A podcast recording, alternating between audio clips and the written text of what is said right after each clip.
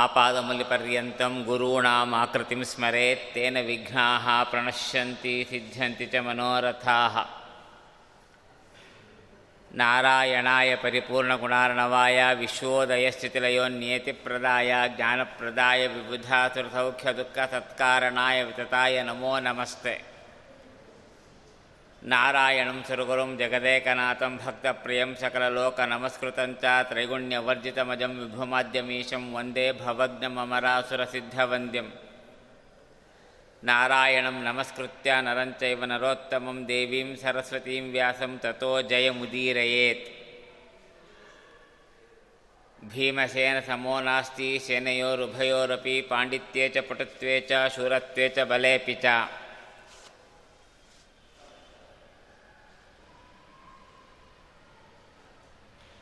ಒಂದು ದಿವಸ, ಎರಡು ದಿವಸ, ಮೂರು ದಿವಸ. ಅಲ್ಲ, ಮೂರು ಜನ್ಮ ಕೊಟ್ಟರೂ ಪರಿಪೂರ್ಣವಾಗಿ ಭೀಮ ಮಹಿಮೆಯನ್ನು ವರ್ಣನೆ ಮಾಡಲಿಕ್ಕೆ ನಮ್ಮಂತಹ ಅಜ್ಞಾನಿಗಳಿಗೆ ಸಾಧ್ಯವೇ ಇಲ್ಲ.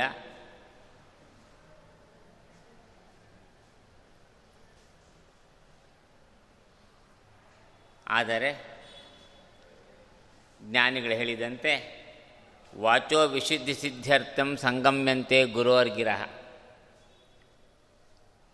ನಮ್ಮ ಮಾತು, ನಮ್ಮ ನಾಲಿಗೆ ಶುದ್ಧಿ ಆಗಬೇಕಾದರೆ ದೊಡ್ಡವರ ಸಹವಾಸ ಮಾಡಿದರೆ ಅವರ ವಾಕ್ಯವನ್ನು ಉಚ್ಚಾರಣೆ ಮಾಡಿದರೆ ನಮ್ಮ ಮಾತು ಸಾರ್ಥಕ, ನಮ್ಮ ನಾಲಿಗೆ ಶುದ್ಧಿ ಆಗ್ತದೆ.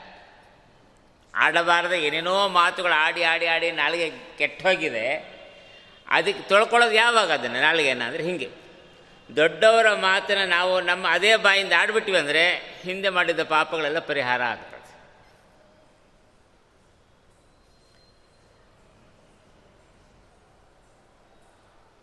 ಅಂತಹ ಅನೇಕ ಜ್ಞಾನಿಗಳು ವರ್ಣನೆ ಮಾಡಿರ್ತಕ್ಕಂತಹ ಪಾತ್ರ ಭೀಮಸೇನ ಪಾತ್ರ.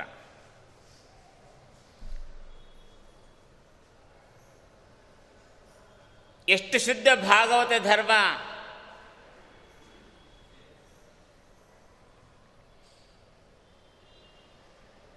ಭಗವಂತನನ್ನು ಬಿಟ್ಟು ನನ್ನ ಜೀವನಕ್ಕಾಗಿ, ಜೀವಿಕಕ್ಕಾಗಿ, ನನ್ನ ಬದುಕಿಗಾಗಿ ಬೇರೆ ಯಾರ ಮೊರೆಯನ್ನು ನಾನು ಹೊಕ್ಕಲಾರೆ. ಹಿಂಗೇನೂ ಬೇಕಾಗಿಲ್ಲ. ಮೋಕ್ಷವೂ ಬೇಕಾಗಿಲ್ಲ. ಮೋಕ್ಷ ಯಾಕೆ ಬೇಕು ಅಂತಂದರೆ ಈಗಾಗಲೇ ಅವರಿಗೆ ದಗ್ಧಪಟಾಯಮಾನವಾಗಿದೆ ಲಿಂಗದೇಹ. ಅದು ಇನ್ನೇನು ಮೋಕ್ಷಕ್ಕೂ ಸಂಸಾರ ಅವಸ್ಥೆಗೂ ಬಹಳ ವ್ಯತ್ಯಾಸ ಇಲ್ಲ ನಮ್ಮಗಳ ಥರ ಆದರೆ ಅದು ಅವರಿಗೆ ಆ ಮೋಕ್ಷನೂ ಬೇಕಾಗಿಲ್ಲ, ಅವರಿಗೆ ಪರಮಾತ್ಮ ಸಾಕು. ಯಾಕೆ ಮೋಕ್ಷ ಬೇಕು ಅಂದರೆ ಇಲ್ಲಿ ಸಂಸಾರ ಅಂತ ಒಂದು ಇದೆ ಇಲ್ಲಿ. ಅವ್ರಿಗೂ. ಅದನ್ನು ಬಿಟ್ಟು ಹೋಗುವ ಕೇವಲ ಭಗವಂತನನ್ನು ಆರಾಧನೆ ಮಾಡತಕ್ಕಂತಹ ಭಾಗ್ಯ ಸಿಗ್ತದೆ ಅನ್ನೋ ಕಾರಣಕ್ಕೆ ಅವರು ಮೋಕ್ಷ ಅಪೇಕ್ಷೆ ಹೊರತು. ಅವ್ರಿಗೆ ಮೋಕ್ಷಕ್ಕಾಗಿ ಪರಮಾತ್ಮ ಅಲ್ಲ, ಪರಮಾತ್ಮನಿಗಾಗಿ ಮೋಕ್ಷ.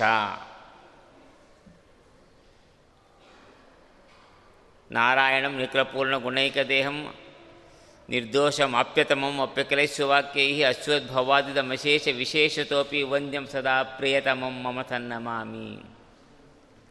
ಶ್ರೀಮದಾಚಾರ್ಯ ಅನುವ್ಯಾಖ್ಯಾನದಲ್ಲಿ ಮೊದಲನೇ ಶ್ಲೋಕದಲ್ಲಿ ಅದು ತಿರುತ್ತಾರೆ ಬೇರೆ ಎಲ್ಲರಿಗಿಂತಲೂ ಅತ್ಯಂತ ಪರಮ ಪ್ರಿಯನಾದವನು ನನಗೆ ನಿರ್ವ್ಯಾಜವಾದಂತಹ ಪ್ರೀತಿ ಭಗವಂತನ ಮೇಲೆ ಇದೆ ಅಂತ ತೋರಿಸ್ಕೊಂಡಿದ್ದಾರೆ. ನಿಮಗೆಲ್ಲ ಒಂದು ವ್ಯಾಜ, ಒಂದು ನೆಪ ಇದೆ. ಏನೋ ಒಂದು ಕಾರಣಕ್ಕೆ ನೀವು ಪರಮಾತ್ಮನಲ್ಲಿ ಭಕ್ತಿ ಮಾಡ್ತೀರಿ, ನಮಗೆ ಯಾವ ಕಾರಣವೂ ಇಲ್ಲದೆ ಮಾಡ್ತೀವಿ ಅಂತ ಹೇಳ್ಕೊಂಡವರು.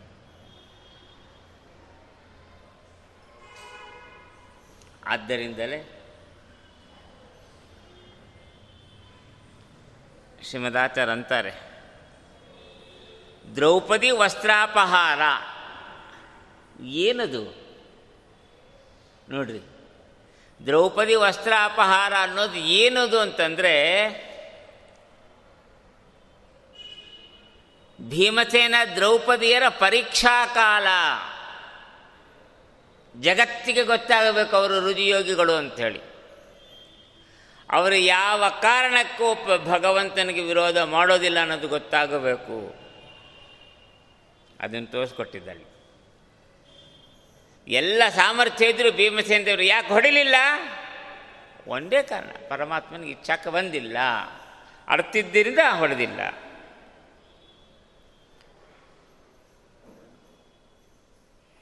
ವನವಾಸದಲ್ಲಿದ್ದಾಗ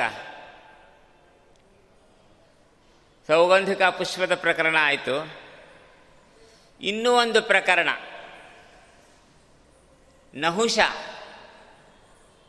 ಇದೇ ವಂಶದ ರಾಜ.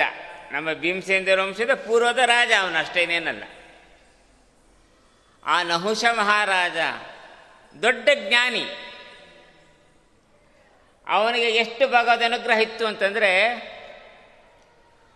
ಒಂದು ಹಂತದಲ್ಲಿ ಇಂದ್ರ ಶಾಪಗ್ರಸ್ತನಾದಾಗ ಅದೃಶ್ಯನಾಗಿ ಹೊರಟು ಹೋದ ಸಂದರ್ಭದಲ್ಲಿ ಅರಾಜಕ ಸ್ಥಿತಿ ಬರಬಾರದು ಅಂತೇಳಿ ಭೂಲೋಕದ ನಹುಷ ಮಹಾರಾಜನನ್ನ ದೇವತೆಗಳು ಕರ್ಕೊಂಡೋಗಿ ಇಂದ್ರಪಟ್ಟದಲ್ಲಿ ಕೂಡಿಸಿದ್ರು. ನೋಡ್ರಿ, ಎಷ್ಟು ಯೋಗ್ಯತೆ ಅವನದ್ದು? ದೊಡ್ಡ ಯೋಗ್ಯತೆ. ಸಾಮಾನ್ಯ ಒಬ್ಬ ವ್ಯಕ್ತಿ ಸಶರೀರವಾಗಿ ಸ್ವರ್ಗಕ್ಕೆ ಹೋಗಬೇಕು ಅಂದ್ರೇ ಅವಕಾಶ ಕೊಡಲಿಲ್ಲ. ಕಥೆ ಗೊತ್ತಿದೆ ತ್ರಿಶಂಕುವಿನ ಚರಿತ್ರೆಯಲ್ಲಿ. ಅಲ್ವಾ? ಪುಣ್ಯ ಇದ್ದರೂ ಸಶರೀರವಾಗಿ ಹೋಗಲಿಕ್ಕಿಲ್ಲ ಅವನು. ಆದರೆ ಅದೇ ಸ್ವರ್ಗದ ಆಧಿಪತ್ಯವನ್ನು ನಹುಷ ಸಶರೀರವಾಗಿ ಆಳಿದ್ದಾನೆ. ಅವನು ಯೋಗ್ಯತೆ ಬಹಳ ದೊಡ್ಡದು. ಅಂದಮೇಲೆ ಅಂತಹ ಯೋಗ್ಯತೆ ಇದ್ದವನು ಆಕಸ್ಮಿಕವಾಗಿ ದೈತ್ಯ ಆವೇಶಗಳ ಸಹಾಯದಿಂದಾಗಿ ದ್ರೋಹವನ್ನು ಮಾಡ್ತಕ್ಕಂಥ ಪ್ರಸಂಗದಿಂದ ಇಂದ್ರಪಟ್ಟ ಆಳಿದಂಥ ನಹುಷ ಇಂದ್ರ ಪತ್ನಿಯನ್ನು ಅಪೇಕ್ಷೆ ಪಟ್ಟ ಅಲ್ವಾ? ಅದು ಅಪರಾಧ ಆಯ್ತು. ಅದು ನಿಯತ ಪತಿ ಪತ್ನಿ ಭಾವ ಇದ್ದ ಸ್ಥಳ. ಬೇರೆ ಯಾರಿಗೂ ಅವಕಾಶ ಇಲ್ಲ. ಆದರೆ ಇವನು ಅಪೇಕ್ಷೆ ಪಟ್ಟ ಹಾಗಾಗಿ ಅವನು ಅಜಗರವಾಗಿ, ಹೆಬ್ಬಾವಾಗಿ ಬೀಳ್ತಕ್ಕಂಥ ಪ್ರಸಂಗ ಬಂತು. ಉದ್ಧಾರ ಹೆಂಗೆ ಅಂತ ಅವನು ಕೇಳಿಕೊಂಡ ದೇವತೆಗಳನ್ನು, ಋಷಿಗಳನ್ನು, ಅಗಸ್ತ್ಯ ಮಹರ್ಷಿಗಳನ್ನು. ನಿಮ್ಮ ವಂಶದಲ್ಲೇ ಬರ್ತಕ್ಕಂತಹ ಮುಖ್ಯ ಪ್ರಾಣದೇವರಿಂದ ನಿನಗೆ ಉದ್ಧಾರ ಆಗ್ತದೆ, ಹೋಗು ಅಂತ ಹೇಳಿದ್ರು. ಅದೇ ಮುಖ್ಯ ಪ್ರಾಣನೀಗ ಭೀಮನಾಗಿ ಬಂದಿದ್ದಾನೆ ವನವಾಸದಲ್ಲಿ.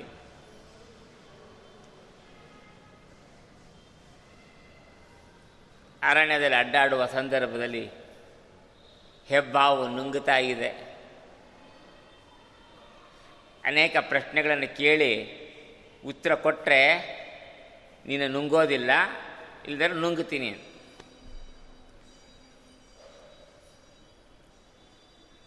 ಪ್ರಶ್ ನೋಡ್ರಿ, ಅವನ ಹಾಕಿದ ಅಜಗರ ಅಂದರೆ ಹೆಬ್ಬಾವು, ನಹುಷ ಹಾಕಿದ ಕರಾರ ಏನು ಗೊತ್ತಾ? ನಾ ಪ್ರಶ್ನೆ ಕೇಳ್ತೀನಿ, ಉತ್ತರ ಕೊಟ್ಟರೆ ನಿನ್ನ ಬಿಡ್ತೀನಿ, ಕೊಡದೆ ಇದ್ರೆ ಬಿಡೋದಿಲ್ಲ. ನುಂಗ್ತೀನಿ. ಭೀಮಸೇನ ಏನು ಹೇಳ್ದ? ಉತ್ತರ ಗೊತ್ತಿಲ್ಲ, ಹೇಳಲಿಲ್ಲ, ಉತ್ತರ ಕೊಡೋದಿಲ್ಲ ಹೇಳ್ದ. ನೋಡಿ, ವ್ಯತ್ಯಾಸ ಎಷ್ಟಿದೆ? ಉತ್ತರ ಗೊತ್ತಿಲ್ಲದೆ ಇರೋ ವಿಚಾರ ಬೇರೆ, ಉತ್ತರ ಕೊಡೋದಿಲ್ಲ ವಿಚಾರ ಬೇರೆ. ಅವ, ನಾನು ಉತ್ತರ ಕೊಡೋದಿಲ್ಲ ಹೇಳಿದ. ಕೊನೆಗೆ ನುಂಗುವ ಪ್ರಸಂಗ ಬಂತು. ಧರ್ಮರಾಜ ಬಂದು ಬಿಡಿಸಿಕೊಂಡ. ವಿಚಾರ ಇದು. ಇದನ್ನು ಒಂದು ಕಡೆ. ಅದೇ ರೀತಿಯಾಗಿ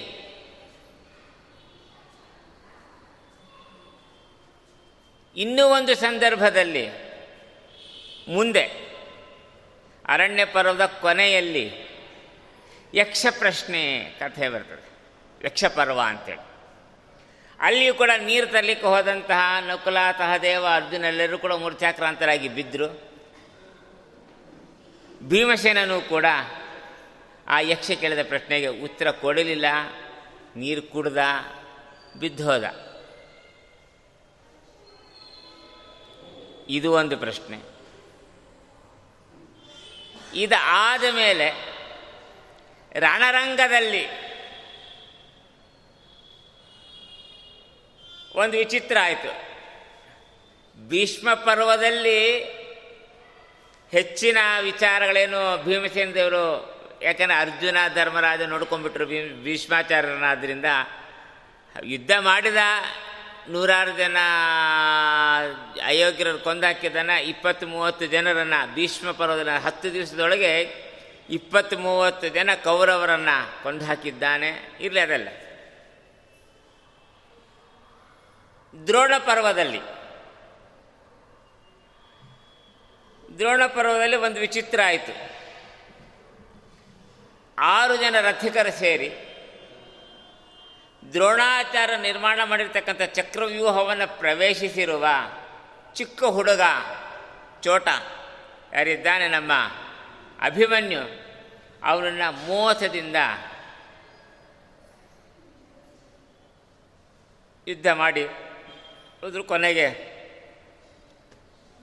ಜಯದ್ರಥ ಹಿಂದಿಂದ ಬಂದು ಕೊಂದು ಹಾಕಿಬಿಟ್ಟ.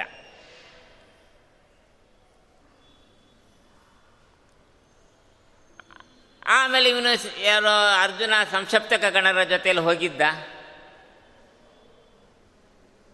ಆ ಸಂದರ್ಭದಲ್ಲಿ ಅವನಿರಲಿಲ್ಲ ಆಮೇಲೆ ಬಂದ ಸುದ್ದಿ ಗೊತ್ತಾಯಿತು. ಪ್ರತಿಜ್ಞೆ ಮಾಡಿದ ಅರ್ಜುನ, ಏನಂತ? ನಾಳೆ ಸೂರ್ಯಾಸ್ತಮದ ಒಳಗೆ ನನ್ನ ಮಗನನ್ನು ಯಾರು ಕೊಂದಿದ್ದಾನೆ? ಜಯದ್ರಥ. ಆ ಜಯದ್ರಥನ ಶಿರಚ್ಛೇದವನ್ನು ನಾನು ಮಾಡ್ತೀನಿ. ಮಾಡದಿದ್ದರೆ ಅಗ್ನಿ ಪ್ರವೇಶ ಮಾಡ್ತೀನಿ. ಪ್ರತಿಜ್ಞಾ ಘೋರವಾಗಿ ಮಾಡಿದ. ದ್ರೋಣಾಚಾರ ಆಧಿಪತ್ಯ ಭೀಷ್ಮಾಚಾರ್ಯ ಬಿದ್ದೋಗಿದ್ದಾರೆ. ದ್ರೋಣಾಚಾರ ಆಧಿಪತ್ಯದಲ್ಲಿ ಯುದ್ಧ ನಡೆದಿದೆ. ಆಗ ಅವರು ಜಯದ್ರಥನನ್ನು ರಕ್ಷಣೆ ಮಾಡುವ ಹೊಣೆಗಾರಿಕೆ ಸೇನಾಧಿಪತಿಯಾದಂತಹ ದ್ರೋಣರಿಗೆ ಸಿಕ್ಕಿದೆ. ದುರ್ಯೋಧನ ಅಂದ ನೀವು ಏನು ಮಾಡ್ತೀರ ಬಿಡ್ತೀರಿ? ಇವತ್ತು ರಾತ್ರಿ ತನಕ, ಸೂರ್ಯಾಸ್ತಮಾನ ತನಕ ಜಯದತ್ತ ಬದುಕಿದ್ರೆ ಸಾಕು. ಆಮೇಲೆ ಸತ್ರು ತೊಂದರೆ ಇಲ್ಲ. ನೋಡ್ರಿ, ಅವನು ಅವನು ಎಷ್ಟು ದುರ್ಬುದ್ಧಿ ಅಂದರೆ, ಇವತ್ತು ಸೂರ್ಯಾಸ್ತಮಾನ ತನಕ ಅವನು ನಮ್ಮ ಎದುರಿಗೆ ಬದುಕಿರಬೇಕು.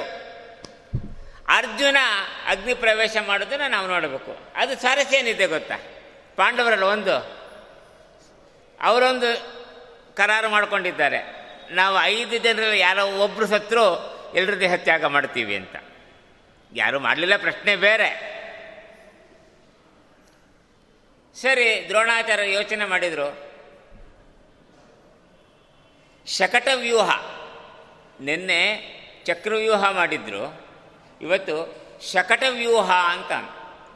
ಶಕಟ ಅಂತಂದರೆ ಬಂಡಿ. ಎತ್ತಿನ ಬಂಡಿ. ಇದೆಲ್ಲ? ಎತ್ತಿನ ಬಂಡಿ. ಆ ಆಕಾರದ ಒಂದು ಸೇನಾ ರಚನೆ ಶಕಟವ್ಯೂಹ ನಿರ್ಮಾಣ ಮಾಡಿದ್ದಾರೆ. ದ್ರೋಣಾಚಾರ್ಯರು ಎಷ್ಟು ಲೆಕ್ಕ ಹಾಕಿದ್ದಾರೆ ಅಂತಂದರೆ, ಅರ್ಜುನನ ಲಾಘವ ಗೊತ್ತಿತ್ತು ಅವರಿಗೆ. ಯಾಷ್ಟ ರೀತಿಯಲ್ಲಿ ಚಾಕಚಕ್ಯವಾಗಿ ಯಾಕೆ ಸವ್ಯಸಾಚಿ ಅವ? ಏಕಕಾಲಕ್ಕೆ ಎರಡೆರಡು ಕೈಯಿಂದ ಬಿಲ್ಲು ಬಾಣ ಬಿಡುವ ಸಾಮರ್ಥ್ಯ ಅವನಿಗಿದ್ದಿದ್ದು. ಅಂದಮೇಲೆ ಅವನ ಬಾಣದ ವೇಗ ಎಷ್ಟಿದೆ? ಒಂದೊಂದು, ಇವತ್ತಿನ ಲೆಕ್ಕದಲ್ಲಿ ಹೇಳಿದ್ರೆ ಒಂದೊಂದು ನಿಮಿಷಕ್ಕೆ ಎಷ್ಟು ಬಾಣ ಹೊಡಿತಾನೆ, ಎಷ್ಟು ಬೀಳ್ತದೆ. ಲೆಕ್ಕ ಹಾಕಿ ಆ ಜಯದ್ರಥನ ನಿಲ್ಲಿಸಿದ್ದಾರೆ. ಸಂಜೆ ತನಕ ಹೊಡೆದ್ರು ಎಷ್ಟೇ ಪ್ರಬಲನಾಗಿ ಅವನು ಒಳಗೆ ಬಂದು ಸಂಜೆ ತನಕ ಹೊಡೆದ್ರು ಜಯದ್ರಥ ಸಿಗಬಾರ್ದು. ಅಷ್ಟು ಏನಂತಾರೆ ಪ್ರೀ ಪ್ಲಾನ್ ಪೂರ್ತಿ ಉಪಾಯವನ್ನು ಮಾಡಿ ರಣರಂಗಕ್ಕೆ ಬಂದಿದ್ದಾರೆ. ಅದರಲ್ಲೂ ದ್ವಾರದಲ್ಲಿ ಈ ಬಂಡಿಗೆ ನೊಗ ಅಂತಿರ್ತದೆ. ಹೌದಾ? ಆ ನೊಗದ ಸ್ಥಳದಲ್ಲಿ ದ್ರೋಣಾಚಾರ್ಯ ನಿಂತಿದ್ದಾರೆ. ಮಧ್ಯಾಹ್ನದ ತನಕ ಅವನಿಗೆ ಒಳಗೆ ಪ್ರವೇಶ ಮಾಡಲಿಕ್ಕೆ ಬಿಡೋದೇ ಇಲ್ಲ. ಆಗೋಯ್ತಲ್ಲ? ಸಂಜೆ ಒಳಗೆ ಜಯದ್ರಥನ ಹೋಗಲಿಕ್ಕೇ ಅವಕಾಶ ಕೊಟ್ಟಿಲ್ಲ. ಮಧ್ಯಾಹ್ನದ ತನಕನೇ ಹಿಡಿದು ಬಿಟ್ರೆ ಇನ್ನು ಸಂಜೆ ಹೋಗಲಿಕ್ಕೆ ಸಾಧ್ಯನೇ. ಇಷ್ಟೆಲ್ಲ ವ್ಯವಸ್ಥೆ ಮಾಡಿಕೊಂಡು ಯುದ್ಧ ಪ್ರಾರಂಭ ಆಗಿದೆ. ಕೃಷ್ಣ ಬಂದ. ಸರ್ವಜ್ಞರೇ ಅವನು. ಅವನಿಗೆ ಹೇಳಿ, ಇವ್ರು ಯಾರ್ಯಾರೇನು ಪ್ರತಿಜ್ಞೆ ಮಾಡಿದರೆ ಯಾರೇನು ಹೇಳ್ಕೊಡ್ಬೇಕಾಗಿಲ್ಲ. ಎತ್ರ ಯೋಗೇಶ್ವರ ಕೃಷ್ಣ ಯೋಗ ಅಂದರೆ ಉಪಾಯ. ಉಪಾಯ ಬಲ್ಲವರಲ್ಲಿ ಅಗ್ರಗಣ್ಯ ನಮ್ಮ ಶ್ರೀಕೃಷ್ಣ. ನೋಡಿದ ಎದುರುಗು ದ್ರೋಣಾಚಾರ್ಯ ನಿಂತಿದ್ದಾರೆ. ಯುದ್ಧ ಪ್ರಾರಂಭ ಮಾಡಿದ್ರೆ ಅವರು ಮಧ್ಯಾಹ್ನ ತನಕ ಬಿಡೋದಿಲ್ಲ. ಅವ್ರಿಗೂ ಯೋಗ್ಯತೆ ಅಷ್ಟಿದೆ. ಯಾಕಂದ್ರೆ ಅವರು ಇವರು ಗುರುಗಳು. ಅರ್ಜುನನ ಗುರು. ಸಾಮಾನ್ಯ ಅಲ್ಲ, ನಿಂತಿರೋದು. ಪರಶುರಾಮರಲ್ಲಿ ಅಧ್ಯಯನ ಮಾಡಿಕೊಂಡು ಬಂದಿರತಕ್ಕಂಥ ಮಹಾನುಭಾವ. ಎಲ್ಲ ಥರ ಇದೆ. ಏನು ಮಾಡಬೇಕು? ಯೋಚನೆ ಮಾಡಿ. ಕೊನೆಗೆ ಒಂದು ಯೋಚನೆ ಮಾಡೋ, ಉಪಾಯ ಮಾಡಿದ. ಒಳಗೆ ಬಿಡೋದಿಲ್ಲ. ಯುದ್ಧ ಮಾಡದೇ ಇದ್ದರೆ ಒಳಗೆ ಬಿಡೋದಿಲ್ಲ. ಯುದ್ಧ ಮಾಡಿದ್ರೆ ತಡ ಆಗುತ್ತದೆ ಏನು ಮಾಡಬೇಕು? ಸೀದಾ ಬರ್ರ ಅಂತ ಕುದುರೆ ಓಡಿಸ್ಕೊಂಡು ಬಂದ. ರಥ ಓಡಿಸಿದ, ದಡ ದಡ ದಡ ಬಂತು. ಎಷ್ಟು ವೇಗವಾಗಿ ಬಂತು, ಎಲ್ಲಿ ಹೋಗ್ತಿದ್ದೀವಿ ಅನ್ನೋದು ಗೊತ್ತಾಗ್ತಿಲ್ಲ. ಅಷ್ಟು ವೇಗವಾಗಿ ಬಂದ ದ್ರೋಣಾಚಾರ್ಯಗೆ ಮೂರು ಪ್ರದಕ್ಷಿಣೆ ಹಾಕ್ಬಿಟ್ಟ ರಥದಲ್ಲೇ. ಹಾಕಿಬಿಟ್ಟು ಅರ್ಜುನನಿಗೆ ಹೇಳ್ದ, ನಮಸ್ಕಾರ ಮಾಡು ಗುರುಗಳಿಗೆ ಅಂದ ಹೇ. ರಣರಂಗ, ಯಾವ ರಂಗ ಆದರೂ ಗುರುಗಳು ಗುರುಗಳೇ ತಾನೇ ಮಾಡೋದು, ನಮಸ್ಕಾರ ಮಾಡಿಬಿಟ್ಟ ದ್ರೋಣಾಚಾರದ ಒಂದು ಪ್ರತಿಜ್ಞಾ, ನಮಸ್ಕಾರ ಮಾಡಿದವ್ರ ಜೊತೆ ಯುದ್ಧ ಮಾಡೋದಿಲ್ಲ ಅಂತ. ಬಿದ್ದೋಯ್ತಾ? ಬಿಟ್ಟುಬಿಟ್ರು ಒಳಗಡೆ.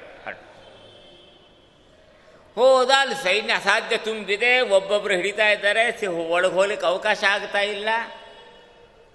ಅಲ್ಲಿಂದ ವಿಷಯ ಹೊರಗೆ ಬರ್ತಾ ಇಲ್ಲ. ಧರ್ಮರಾಜನಿಗೆ ಬಹಳ ಆತಂಕ ಆಯಿತು, ಏನಾಯಿತು ಏನಾಯಿತು ಗೊತ್ತಾಗಲಿಲ್ಲ. ಪಾಂಚಜನ್ಯ ಧ್ವನಿ ಮಾತ್ರ ಕೇಳ್ತಾ ಇದೆ, ದೇವದತ್ತದ ಶಬ್ದ ಕೇಳ್ತಾ ಇಲ್ಲ, ಶಂಖದ ಶಕ್, ಧ್ವನಿ ಆತಂಕ ಆಗಿದೆ, ಏನು ಅಂತ ಗೊತ್ತಾಗ್ತಾ ಇಲ್ಲ. ದುಷ್ಟದ್ಯುಮನನ್ನು ಕಳಿಸಿದ. ನೀ ಹೋಗಂತ. ದ್ರೋಣಾಚಾರ್ಯ ಎದುರಿಗೆ ಸಿಕ್ಕಿದ್ರು. ದಾರಿ ಬಿಡ್ರಿ ಎಂದ. ಬಿಡೋಣ ಅರ್ಜುನಂಗೆ ಹೆಂಗೆ ಬಿಟ್ರಿ ಅಂದ್ರೆ? ಅವ್ನು ನಮಸ್ಕಾರ ಹಾಕಿದ ಬಿಟ್ಟೆ ಅಂದ್ರು. ಆಗ ನಾನು ನಮಸ್ಕಾರ ಹಾಕ್ತೀನಿ, ಅವ್ನು ಹಾಕ್ಬಿಟ್ಟು ಅವ್ನು ಹೊರಟೋದ ಬ್ರಾಹ್ಮಣಗೆ ನಮಸ್ಕಾರ ಹಾಕ್ಲಿಕ್ಕೆ ಎಲ್ಲಾದ್ರೇನ್ರಿ? ಹಾಕ್ಬಿಟ್ರ. ಗುರುಗಳು ಬೇರೆ. ಹಾಕ್ಬಿಟ್ಟು ಅವನು ಅವ್ನಿಗೆ ಒಳಗೆ ಬಿಟ್ಬಿಟ್ಟು ಅವನು ಹೋದ, ಈ ಕಡೆ ಅರ್ಜುನನು ಸಿಕ್ಕಲಿಲ್ಲ ಹೊರಗೂ ಬರೋಕ್ಕಾಗಲಿಲ್ಲ. ಅವನು ಹಾಗೆ. ಈ ನಮ್ಮ ಕಳಕ ಪ್ರಸಲ್ಲಿ ಸಿಕ್ಕಾಕೋತಾರ. ಜನ ಹುಡುಗರು ಹಂಗೆ ಆಗೋಯ್ತು ಎದ್ದಾಗ್ತದೆ ಏ ಒಳಗೂ ಬರ್ಲಿಕ್ಕೆಲ್ಲ ಹೊರಗೂ ಬರ್ಲಿ. ಎಲ್ಲಿದ್ದಾರೆ? ಒಬ್ರಿಗೊಬ್ರು ಗೊತ್ತಾಯ್ತು ಮತ್ತೆ ಇವನಿಗೆ ಆತಂಕ ಆಯಿತು, ಏನಾಯ್ತು ಏನಾಯ್ತು ಅಂತ ಯೋಚನೆ ಮಾಡ್ತಿದ್ದ? ಕೊನೆಯಲ್ಲಿ ಭೀಮಸೇನನ್ನು ಕಳಿಸಿದ ಧರ್ಮರಾಜ, ನೀನು ಹೋಗು.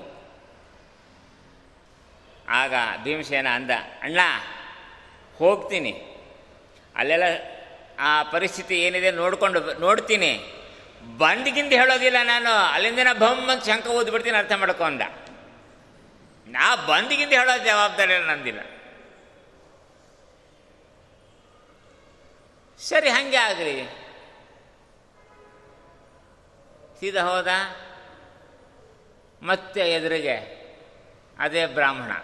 ಯಾರೋ? ದ್ರೋಣಾಚಾರ್ಯ. ಬ್ರಾಹ್ಮಣ, ದಾರಿ ಬಿಡು ಅಂದರು. ಬಿಡೋದಿಲ್ಲ. ಯುದ್ಧ ಮಾಡು. ನಾ ಮಾಡೋದಿಲ್ಲ. ವೈಷ್ಣವರ ಜೊತೆ ಯುದ್ಧ ಮಾಡೋದಿಲ್ಲ. ನಾನು ಜಾಗ ಬಿಡು. ಯುದ್ಧ ಮಾಡಿದ್ರೆ ಬಿಡೋದಿಲ್ಲ. ಇವರು ಹಠ ಹಿಡಿದ್ರು. ಯುದ್ಧ ಮಾಡಿದ್ರೆ ಬಿಡೋದಿಲ್ಲ. ಅರ್ಜುನಂಗೆ ಹೆಂಗೆ ಬಿಟ್ಟು? ದೃಷ್ಟದಿಮ್ನ ಹೆಂಗೆ ಬಿಟ್ಟು? ಅವರೆಲ್ಲ ನಮಸ್ಕಾರ ಮಾಡಿದ್ರು, ಬಿಟ್ಟೆ, ನೀನು ಮಾಡು ಬೇಕಾದ್ರೆ ಬಿಡ್ತೀನಿ ಮಾಡೋದಿಲ್ಲ ಅಂದರು. ಯಾಕೆ ಮಾಡಲಿ? ನಮ್ಮಪ್ಪನ ಶ್ರಾದ್ದಕ್ಕೆ ಬನ್ನಿರಿ ಅವತ್ತು ಮಾಡ್ತೀನಿ ಅಂದ. ಅಪ್ಪನ ಶ್ರಾದ್ದ ಬಂದಾಗ, ಯಾರು ಬ್ರಾಹ್ಮಣ ಬಂದರೂ ನಮಸ್ಕಾರ ಮಾಡಲೇಬೇಕು ಅವತ್ತು? ಇವತ್ತಿನಲ್ಲಲ್ಲ. ಇದು ರಣರಂಗ ನಾಯಕ್ ನಮಸ್ಕಾರ ಮಾಡಲಿ? ಜಾಗ ಬಿಡಬೇಕು, ಅಷ್ಟೇ ನಾನು ಹೇಳ್ತಾ ಇದ್ದೀನಿ. ಬಿಡೋದಿಲ್ಲ ಅಂತ ಹೇಳ ಕೊನೆಗೆ ಏನು ಮಾಡ್ದ? ರಥದಲ್ಲಿ ಕೂತವ, ಭೀಮಸೇನ ಕೆಳಗೆ ಇಳಿದ ದ್ರೋಣಾಚಾರ ರಥಕ್ಕೆ ಕೆಳಗೆ ಕೈ ಹಾಕಿದ ಮೇಲೆಸ್ಬಿಟ್ಟ ರಥನ. ರಥವನ್ನೇ ಮೇಲೆಸ್ಬಿಟ್ಟ ದ್ರೋಣಾಚಾರ ಹಾರಿಕೊಂಡ್ರು. ಮತ್ತೊಂದು ರಥ ಹಿಡ್ಕೊಂಡು ಬಂದರು. ಭೀಮಸೇನ ಅಡ್ಡ ಕಟ್ಟಿದ್ರು. ಅದನ್ನು ಹಾರಿಸ್ದ. ಮತ್ತೊಂದು ರಥ. ಹಿಂಗೆ ಒಟ್ಟು ಆರು ರಥ ದ್ರೋಣಾಚಾರ ಇಟ್ಕೊಂಡಿದ್ರಲ್ಲಿ. ಆರು ರಥವನ್ನು ಮೇಲೆ ಎಳಿಸ್ಬಿಟ್ಟ ಆಮೇಲೆ ಹೋಗು ಮರ ಅಂತ ಬಿಟ್ಟುಬಿಟ್ರು ಅವರೇ. ಅಂದರೆ ರಣರಂಗದಲ್ಲಿ, ಯುದ್ಧದ ಪ್ರಸಂಗದಲ್ಲಿಯೂ ಕೂಡ ತಾನು ಬದುಕಬೇಕು ಅನ್ನೋ ಕಾರಣಕ್ಕೆ ನಮಸ್ಕಾರ ಮಾಡಲಿಲ್ಲ ಭೀಮಸೇನ. ಆ ರಥ ಎಲ್ಲ, ಭೀಮಸೇನ ಎಷ್ಟಿದ್ದ ರಥ ದುರ್ಯೋಧನ ತೊಡೆ ಮುರ್ಕೊಂಡು ಬಿದ್ದ ಮೇಲೆ ಕೆಳಗೆ ಬಿದ್ದು ಅಂತೆ ಗೊತ್ತಾಯ್ತಲ್ಲ? ಬಹುಶಃ ಹದಿಮೂರನೇ ದಿವಸ ಇದೆಲ್ಲ ಕಥೆ ಆಗಿರೋದು. ಈ ಕದ ರಥದ ಕಥೆ ಆಗಿರೋದು ಹದಿಮೂರನೇ ದಿವಸ. ಹದಿಮೂರನೇ ದಿವಸ ಬೆಳಗಿನ ಯಾವ ಅಂದರೆ ಹತ್ತು ಹನ್ನೊಂದು ಗಂಟೆ ಈಗಿನ ಕಾಲದ ಪ್ರಕಾರ, ಆ ಹೊತ್ತಿಗೆ ಎಸ್ತಿದ್ದ ರಥ ಬಿದ್ದಿದ್ದು ಹದಿನೆಂಟನೇ ದಿವಸ. ಮಾರ್ಗಶೀರ್ಷ ಬಹುಳ ಅಮಾವಾಸ್ಯೆ ನಾಳೆ. ಹೌದಲ್ಲ? ಅವತ್ತೇ ದುರ್ಯೋಧನ ಬಿದ್ದಿದ್ದು ಅವತ್ತು. ರಥಗಳೆಲ್ಲ ಕೆಳ ಅಷ್ಟ ಮೇಲೆ ಹೋಗಿದ್ದು. ಎಷ್ಟಿದ್ದೆ ಹೆಂಗೆ ಎಷ್ಟಿದ್ದೆ ಎಷ್ಟಿದ್ದ ಭೀಮಸೇನ. ಹಂಗೆ ಪ್ರಕಾರ ತಪ ತಪ ತಪ ಬೀಳುತ್ತದೆ. ಅರ್ಜುನ ಕೇಳ್ತಾನೆ ಯಾವುದಿದೆಯಲ್ಲ ರಥ ಅಂತ? ಆಗ ಕೃಷ್ಣ ಹೇಳ್ತಾನೆ ಭೀಮಸೇನ ದ್ರೋಣಾಚಾರ್ಯ ರಥ ಎಷ್ಟಿದ್ದು ಅಂತ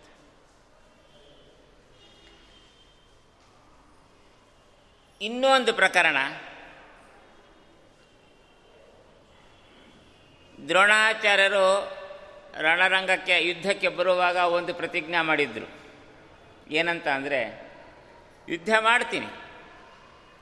ನನ್ನ ಸಾಧ್ಯ ಇದ್ದಷ್ಟು ಯುದ್ಧ ಮಾಡ್ತೀನಿ. ಆದರೆ ನನ್ನ ಕಿವಿಗೆ ಒಂದು ಶಬ್ದ ಕೇಳಿಸಬಾರ್ದು. ಯಾವುದದು? ಅಶ್ವತ್ಥಾಮೋಹತಃ.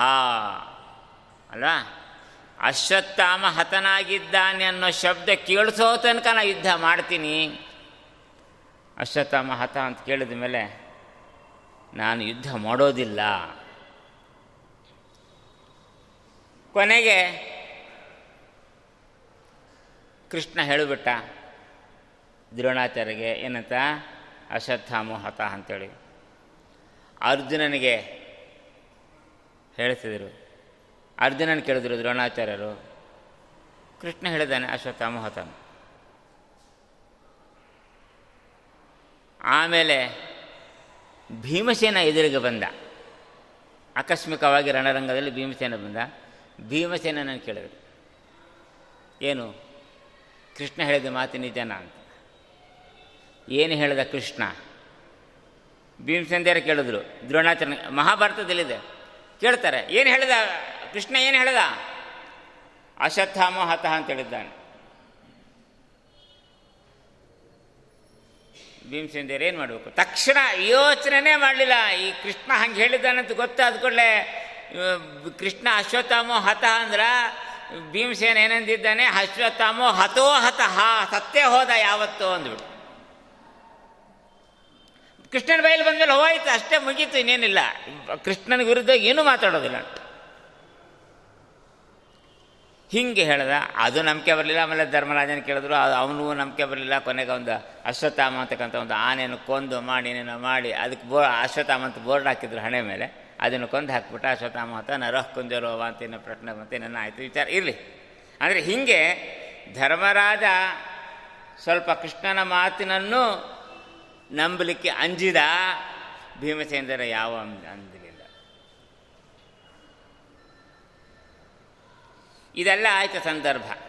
ಕೊನೆಗೆ ದ್ರೋಣಾಚಾರ ಶಸ್ತ್ರನಾಶ ಮಾಡಿದ್ರು ಯೋಗಶಕ್ತಿಯಿಂದ ದೇಹ ತ್ಯಾಗ ಮಾಡಿದ್ರು, ದುಷ್ಟ ಜೀವನ ಬಂದು ಹೊಡೆದ ಮಾಡೋದೇನೇನೋ ಆಗೋಯ್ತು. ಈ ಸುದ್ದಿ ಎಲ್ಲೋ ದೂರದಲ್ಲಿದ್ದಂತಹ ಅಶ್ವತ್ಥಾಮಾಚಾರ್ಯ ಗೊತ್ತಾಯಿತು. ರಣರಂಗದಲ್ಲಿ, ರಥದಲ್ಲಿ ಯೋಗಾಸ್ಪದನಾಗಿ ಕೂತಿರ್ತಕ್ಕಂಥ ಅಪ್ಪನನ್ನು ದೃಷ್ಟೋದ್ಯುಮ್ನ ಬಂದು ಹೊಡೆದ. ಸದ್ದಿ ಸಿಟ್ಟು ಬಂದೋಯ್ತು. ಅಲ್ಲ, ಬ್ರಾಹ್ಮಣ ಇಲ್ಲಂತ ಬಹಳ ಬೇಗ ಸಿಟ್ಟು ಬರ್ತದೆ ಬ್ರಾಹ್ಮಣರಿಗೆ, ಹೌದಾ? ಬಂತು, ಸಿಟ್ಟು ಬಂದು ನಾರಾಯಣಾಸ್ತ್ರ ಪ್ರಯೋಗವನ್ನು ಮಾಡಿ.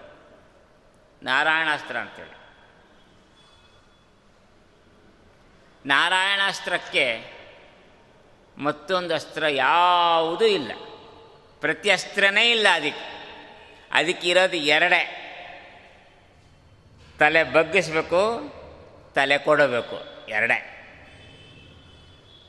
ನೆಟ್ಟಿಗೆ ನಿಂತರೆ ತಲೆ ಕಡ್ಕೊಂಡು ಹೋಗ್ತದೆ. ತಲೆ ತಗ್ಗಿಸಿ ನಮಸ್ಕಾರ ಮಾಡಿದ್ರೆ ಮೇಲೆ ಹೊರಟೋಗ್ತದೆ. ಸರಿ.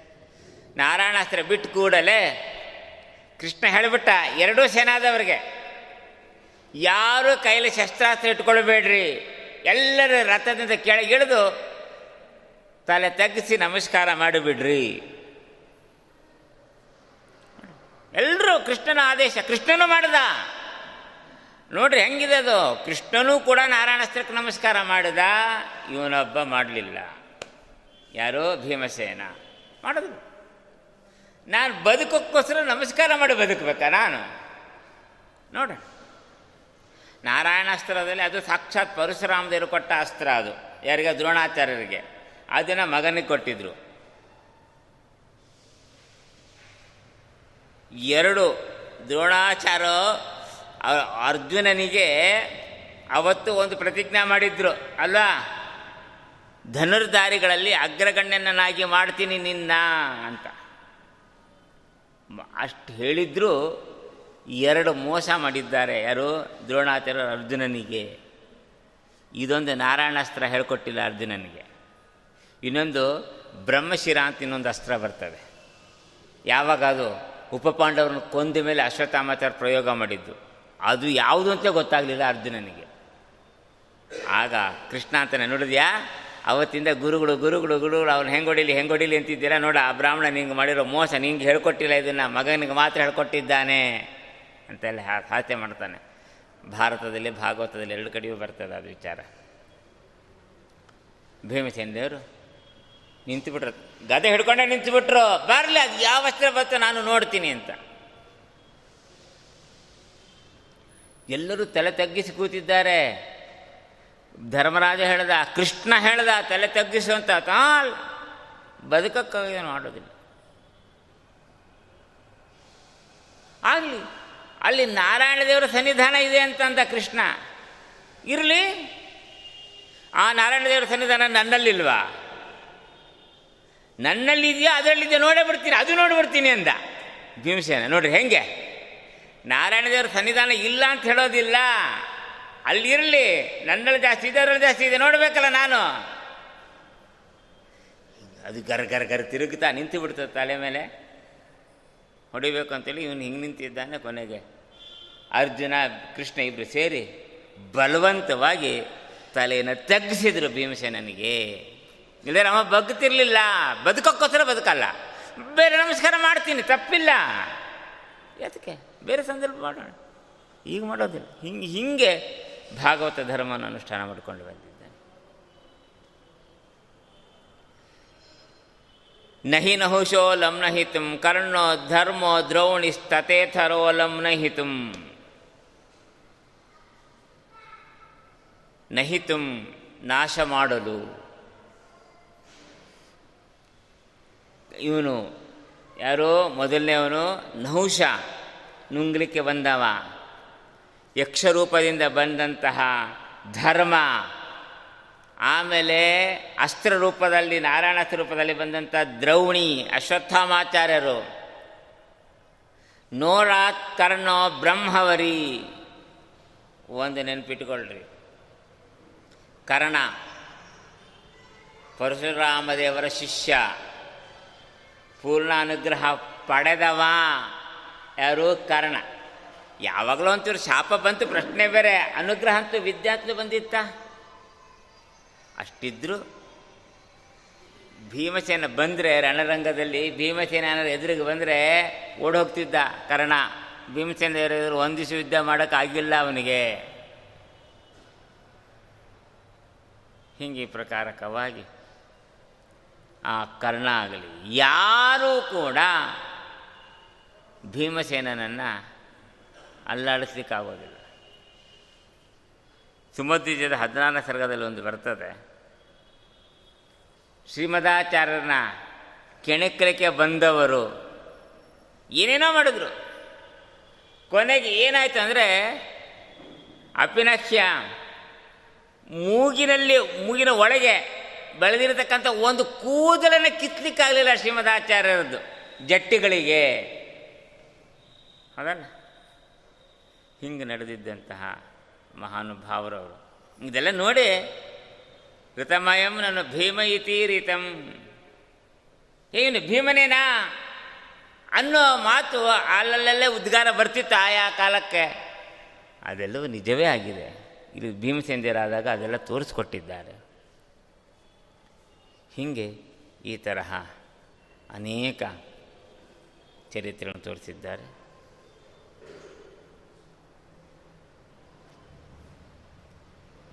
ಇದಾದ ಮೇಲೆ ಇನ್ನು ಮಿಕ್ಕಿದ್ದೆಲ್ಲ ಕರ್ಣ, ಶಲ್ಯ, ಅವ್ರದ್ದು ಯಾರ್ದು ಲೆಕ್ಕಕ್ಕೆ ಇಲ್ಲ. ರ, ಆಧಿಪತ್ಯ ಎಷ್ಟು ನಡೀತೇನೇನೋ ಆಯಿತು, ಆಗೋಯ್ತು.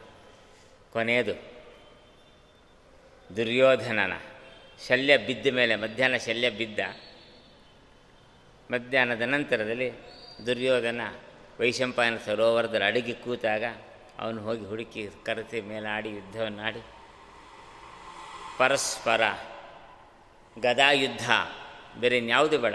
ಭೀಮನಿಗೂ ಧರ್ಮರಾಜನಿಗೂ ಗದಾಯುದ್ಧ ಬಂದಿತ್ತು ದುರ್ಯೋಧನ ಮತ್ತು ಧರ್ಮರಾಜ ಮಾಡಿದ ಎಡವಟ್ಟು ಬೇರೆ ಮಾಡಿಬಿಟ್ಟಿದ್ದ ಅಲ್ಲೊಂದು. ಗೊತ್ತಾಯ್ತಲ್ಲ ಮಹಾಭಾರತದಲ್ಲಿ ಅಲ್ಲಿ ಕತೆ ಬರ್ತದೆ. ಅವನೇನು ಮಾಡೋದ ಅಂತಂದರೆ, ದುರ್ಯೋಧನ ಮೇಲೆ ಬಂದ ವೈಶಂಪಾನ ಸರೋವರದಿಂದ. ಆಗ ಒಂದು ಧರ್ಮರಾಜ ಅಂತನ ದುರ್ಯೋಧನಿಗೆ, ನೋಡು, ಈಗೆಲ್ಲ ಇಷ್ಟು ದಿವಸ ಹದಿನೆಂಟು ದಿವಸ ಯುದ್ಧ ಆಗಿದ್ದು ಏನಾಯ್ತು? ಎಲ್ಲ ಬಿಟ್ಟು ಬಿಡೋಣ. ಅದು ಯಾವುದು ಲೆಕ್ಕಕ್ಕೆ ಬೇಡ. ಇವಾಗ ನೀನು ಒಬ್ಬನೇ ಉಳಿದಿದ್ದೀಯ. ನಾವು ಐದು ಜನ ಇದ್ದೀವಿ. ಆದ್ದರಿಂದ ನಮ್ಮಲ್ಲಿ ಯಾವುದೇ ಒಬ್ಬ ವ್ಯಕ್ತಿಯನ್ನು ನೀನು ಆರಿಸ್ಕೊ. ನಮ್ಮ ಐದು ಜನರಲ್ಲಿ ಯಾರನ್ನಾರು ಒಬ್ಬನ ಆರಿಸ್ಕೊ. ಅವ್ರ ಜೊತೆ ಯುದ್ಧ ಮಾಡು. ಯಾವ ಥರ ಯುದ್ಧ ಬೇಕಾದರೂ ಮಾಡು. ನೀ ಗೆದ್ದರೆ ಎಲ್ಲ ಬಿಟ್ಟು ಕಾಡಿಗೆ ಹೊರಟೋಗ್ತೀನಿ ಅಂದ. ಅವನೇನಾರು ಅಕಸ್ಮಾತ್ ನಕುಲನ್ನೋ, ಸಹದೇವನೋ, ಧರ್ಮರಾಜನನ್ನೋ, ಅರ್ಜುನನ್ನೋ ಆರಿಸಿಕೊಂಡಿದ್ರೆ ಗತಿ ಏನಾಗ್ತಿತ್ತು? ಆಕಸ್ಮಿಕವಾಗಿ ಅವನು ಭೀಮಸೇನನ್ನೇ ಆರಿಸಿಕೊಂಡ, ಗಧ ಯುದ್ಧವನ್ನೇ ಆರಿಸಿಕೊಂಡ ಇಬ್ಬರು ಯುದ್ಧ ಆಡಿದ್ರು. ಅದ್ಭುತವಾದ ಯುದ್ಧ ಆ ಯುದ್ಧದ ಪ್ರಸಂಗದಲ್ಲಿ ಆ ಭೀಮಸೇನ ದುರ್ಯೋಧನ ಗದಾಯುದ್ಧ ಬಂದಾಗ ಬಲರಾಮನು ಬಂದ. ಇಲ್ಲಿ ತನಕ ಬಂದಿಲ್ಲ ಅವನು ಇದೇ ಇಲ್ಲ, ಎಂಟ್ರಿನೇ ಇಲ್ಲ. ಈಗ ಬಲರಾಮ ಬಂದಿದ್ದಾನೆ ರಣರಂಗಕ್ಕೆ. ನೋಡಲಿಕ್ಕೆ ಅದು, ಬೇರೆ ಇನ್ನೇನಿಲ್ಲ. ಭರ್ತಿ, ಅವನು ಗದಾ ಇಬ್ಬರು ಸಾರಸ್ಯ ಅಂದರೆ ದುರ್ಯೋಧನ, ಬಲ, ಭೀಮಸೇನ, ಇಬ್ಬರೂ ಕೂಡ ಬಲರಾಮನ ಹತ್ರನೇ ಗದಾ ಯುದ್ಧ ಕಲಿತವರು. ಎಲ್ಲ ಯುದ್ಧ, ಯುದ್ಧಗಳೆಲ್ಲ ಆಯಿತು ಇನ್ನೇನು, ಸೋಲುವ ಪ್ರಸಂಗ ಬಂತು. ಸೋಲೋ ಪ್ರಸಂಗದಲ್ಲಿ ದುರ್ಯೋಧನ ಏನು ಮಾಡಿಬಿಟ್ಟ? ತಲೆ ಕೆಳಗಾಗಿ ಕಾಲು ಮೇಲೆ ಮಾಡಿ ನಿಂತುಬಿಟ್ಟ. ಭೀಮಸೇನ ಹೊಡೆದಂತಹ ಏಟು ಅವನ ಸೊಂಟಕ್ಕೆ ಬಂದು ಬಡಿಯಿತು ಸೊಂಟಕ್ಕೆ ಬಂದು ಬಡಿದ ಕೂಡಲೇ ಎರಡು ತೊಡೆಗಳು ಲಟ ಲಟ ಅಂತ ಮುರಿದು ಹೋಯಿತು. ಗದಾಯಿ ಹೊಡೆತ ಈಗ ಬಲರಾಮ ಭೀಮಸೇನ ದುರ್ಯೋಧನ ಮೇಲಿನ ಅಭಿಮಾನದಿಂದ ಭೀಮಸೇನನ ಮೇಲೆ ಕೋಪ ಮಾಡಿಕೊಂಡ, ಯುದ್ಧಕ್ಕೆ ಹೊರಟು ಬಿಟ್ಟ ಭೀಮಸೇನನ ಮೇಲೆ ಬಲರಾಮ ಯುದ್ಧಕ್ಕೆ ಹೊರಟಿದ್ದಾನೆ. ಹೊರಟಂಥ ಸಂದರ್ಭದಲ್ಲಿ ಕೃಷ್ಣ ತಡೆದ ಏನಿದು ಇದು ಅಧರ್ಮ. ಗದಾಯುದ್ಧದ ನಿಯಮ ಇದೆ, ಸೊಂಟದ ಕೆಳಗೆ ಹೊಡಿಬಾರ್ದು, ಮೇಲೆ ಮಾತ್ರ ಹೊಡಿಬೇಕು ಅಂತ. ಅಂದಮೇಲೆ, ಧರ್ಮಕ್ಷೇತ್ರ, ಕುರುಕ್ಷೇತ್ರ, ಪ್ರಾರಂಭ ಇರೋದೇ ಧರ್ಮಕ್ಷೇತ್ರ ಅಂತ. ಧರ್ಮದ ಯುದ್ಧ ನಡೆದಿದೆ ಇಲ್ಲಿ. ಅಂದಮೇಲೆ ಇದು ಅಧರ್ಮದ ಯುದ್ಧ, ಇದು ನಾನು ಒಪ್ಪೋದಿಲ್ಲ ಅಂತ ಬಲರಾಮ ಕೇಳ್ದ. ನಕ್ಬಿಟ್ಟ ಕೃಷ್ಣ. ಅಲ್ಲೋ, ಇವತ್ತು ಹದಿನೆಂಟನೇ ದಿವಸ ಸಾಯಂಕಾಲ, ಮುಸ್ಸಂಜೆ. ಹ್ಞೂ ಈ ಹದಿನೆಂಟು ದಿವಸ ಆಗಿದೆ ಯುದ್ಧ ಆಗಿ. ಒಂದಾದರೂ ಯುದ್ಧ ನೋಡಿದೇನೋ ನೀನು? ಯಾವುದಾದ್ರೂ ಧರ್ಮದಲ್ಲಿ ಆಗಿದೆಯೇನೋ ಯುದ್ಧ? ನೋಡಿದ ಯಾವುದು ಬೇಡ. ನಿನಗೆ ಅತ್ಯಂತ ಪ್ರೀತಿ ಪಾತ್ರನಾದಂಥ ನಿನ್ನ ಸೋದರಳಿಯ ಯಾರು? ಅಭಿಮನ್ಯು. ಅವನನ್ನು ಹೆಂಗೆ ಹೊಡೆದ್ರು? ಗೊತ್ತಿದೆಯಾ ನಿನಗೆ? ಇವತ್ತು ಯಾಕೋ ಮಾತಾಡ್ತೀನಿ ಹೆಂಗೆ ಹೊಡೆದ್ರು? ಎಲ್ಲ ಕತೆ ಹೇಳಿದೆ ಹಿಂಗೆ ಹಿಂಗೆ ಆಯ್ತು ಇದ್ದು ಎಲ್ಲ ಕೆಡಿಸ್ಕೊಂಡ ಬಲರಾಮ. ಏ, ಅದೆಲ್ಲ ನಾನು ನೋಡಿಲ್ಲ. ನಾನು ನೋಡಿಲ್ಲ. ನಾನು ಏನು ಮಾಡಲಿಕ್ಕಾಗತ್ತೆ? ನೋಡಿದ್ರೆ ಆಗಲೂ ಮಾಡ್ತಿದ್ದೆ. ಇದು ನೋಡಿದರೆ ಇದನ್ನು ಪ್ರತಿಭಟನೆ ಮಾಡ್ತೀನಿ ಅಂತಂದ. ಆಗ ಕೃಷ್ಣ ಅಂದ. ಬೇರೆ ಯಾವುದು ನೋಡಿಲ್ಲ ಅಲ್ಲ ನೀನು ಅಧರ್ಮ? ಹಾಂ? ಹಾಗಾದ್ರೆ ಇದನ್ನು ನೋಡಿಲ್ಲ, ಹೊರಟೋಗು. ಇರಬೇಡ ಅಂದ್ಬಿಟ್ಟ. ಅಲ್ಲಿಂದ ದಬ್ಬೆ ಬಿಟ್ಟ ಬಲರಾಮನನ್ನು. ಹಿಂಗೆ ಪ್ರಕಾರಕ್ಕೆ ಆಗೋಯ್ತು? ಆಗ ಮತ್ತೊಂದು ಹೇಳ್ತಾನೆ. ನೋಡು, ಹೋಗು. ಹೋಗುವಾಗ ಒಂದು ನೆನ್ಪಿಟ್ಕೋ. ಸೊಂಟಕ್ಕಿಂತ ಕೆಳಗೆ ಹೊಡಿಬಾರ್ದು. ಅಷ್ಟೇ. ತೊಡೆ ಮುರಿದಿದ್ದು ಹೌದು. ತೊಡೆಗೆ ಹೊಡೆದು ಮುರಿದಿಲ್ಲ. ಭೀಮಸೇನ ಏಟು ಬಿದ್ದು ನೋಡಲ್ಲ, ಗಾಯ ಗೊತ್ತಾಗ್ತದೆ ಏಟು ಬಿದ್ದಿದ್ದು ಗಾಯ ಗೊತ್ತಾಗ್ತದಲ್ಲ, ಎಲ್ಲಿ ಬಿದ್ದು? ಸೊಂಟಕ್ಕೆ ಸರಿಯಾಗಿ ಬಿದ್ದಿದೆ. ಸೊಂಟಕ್ಕೆ ಸರಿಯಾಗಿ ಬಿದ್ದಿದೆ ಹೊರತು ಸೊಂಟದ ಕೆಳಗೆ ಬಿದ್ದಿಲ್ಲ. ತೊಡೆ ಯಾಕೆ ಮುರಿಯಿತು ಅದು ನಮಗೆ ಸಂಬಂಧ ಇಲ್ಲ. ಹೌದಾ? ಬೂದುಗುಂಬಳಕಾಯಿ ಹೊಡೆದಾಗ ಏಟೆಲ್ಲೋ ಬೀಳ್ತದೆ ಹೋಳೆಲ್ಲೋ ಆಗ್ತದೆ, ಅದು ಅದು ಸಂಬಂಧ ಇಲ್ಲ ನಮಗೆ. ಮಾರನೊಮ್ಮೆ ಹೊಡಿತೀವಲ್ಲ ಅವತ್ತು. ಅದೇ. ಅಂದಮೇಲೆ ಎಲ್ಲಿ ಹೋ, ಎಲ್ಲಿ ಏಟು ಬಿತ್ತು ಅಲ್ಲೇ ಸೀಳ್ಕೋಬೇಕು ಅಂತ ನಿಯಮ ಇಲ್ಲ. ಏಟೆಲ್ಲ ಬಿತ್ತು, ಎಲ್ಲ ಬಿತ್ತು. ಅದೇನು? ಸೌತೆಕಾಯಿ, ಎಳೆ ಸೌತೆಕಾಯಿ ಇದ್ರೆ ಎಲ್ಲ ಏಟು ಬಿದ್ದು ಇನ್ನೆಲ್ಲ ಸಿಟ್ಕೊಂಡಿರ್ತದೆ. ಅದು ಗೊತ್ತಿಲ್ಲ. ಅಲ್ಲದೆ, ಇನ್ನೊಂದು ದುರ್ಯೋಧನಂದು ಒಂದು ಅಪರಾಧ ಇದೆ. ಅವನು ಯಾಕೆ ತಲೆ ಕೆಳಗೆ ನಿಂತ್ಕೋಬೇಕಾಗಿತ್ತು? ಅದು ಅವನು ತಪ್ಪಿದೆ. ನೆಟ್ಟಿಗೆ ನಿಂತಿದ್ರೆ ಎಲ್ಲಿ ಬೀಳ್ತಿದ್ದೆ ಇಟ್ಟು ನೋಡ್ಕೋಬೋದಾಗಿತ್ತು ಆಮೇಲೆ. ಇದೆಲ್ಲ ಇದೆ. ಅದರಿಂದ ಅಪಪ್ರಚಾರ ಮಾಡಬೇಡ ಹೋಗುವಂತ ದಬ್ಬಿಟ್ಟು. ಹಿಂಗೆ ಈ ಪ್ರಕಾರ. ಅಂದರೆ ಯಾವುದೇ ರೀತಿಯಾಗಿ ಅಧರ್ಮವನ್ನು ಮಾಡದೆಯೇ ನಡ್ಕೊಂಡು ಬಂದಂತಹ ಯುದ್ಧದ ಹಾದಿ ನಮ್ಮ ಭೀಮಸೇನ ಯುದ್ಧದ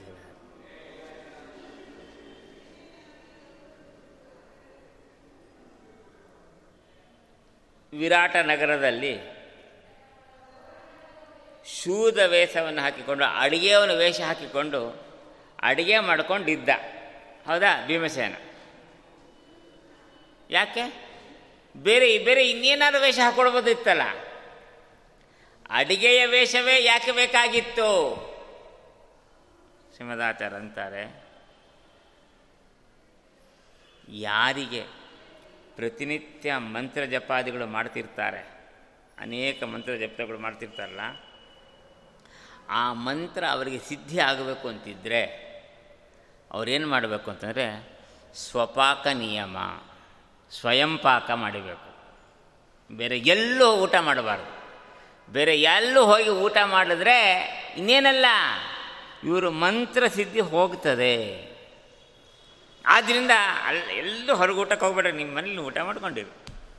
ಇದು ಅಷ್ಟೇ ಇನ್ನೇನಲ್ಲ ಅದು, ಇಷ್ಟೇ ಕಾರಣ. ಊಟಕ್ಕೆ ಬರಲಿಲ್ಲ ಹಾ ಹೂ ಅಂತ ಜಗಳ ಆಡೋ ಅವಶ್ಯಕತೆ ಇಲ್ಲ. ಅಂತಹ ಒಂದು ನಮ್ಮ ಭೀಮಸೇನ ದೇವರು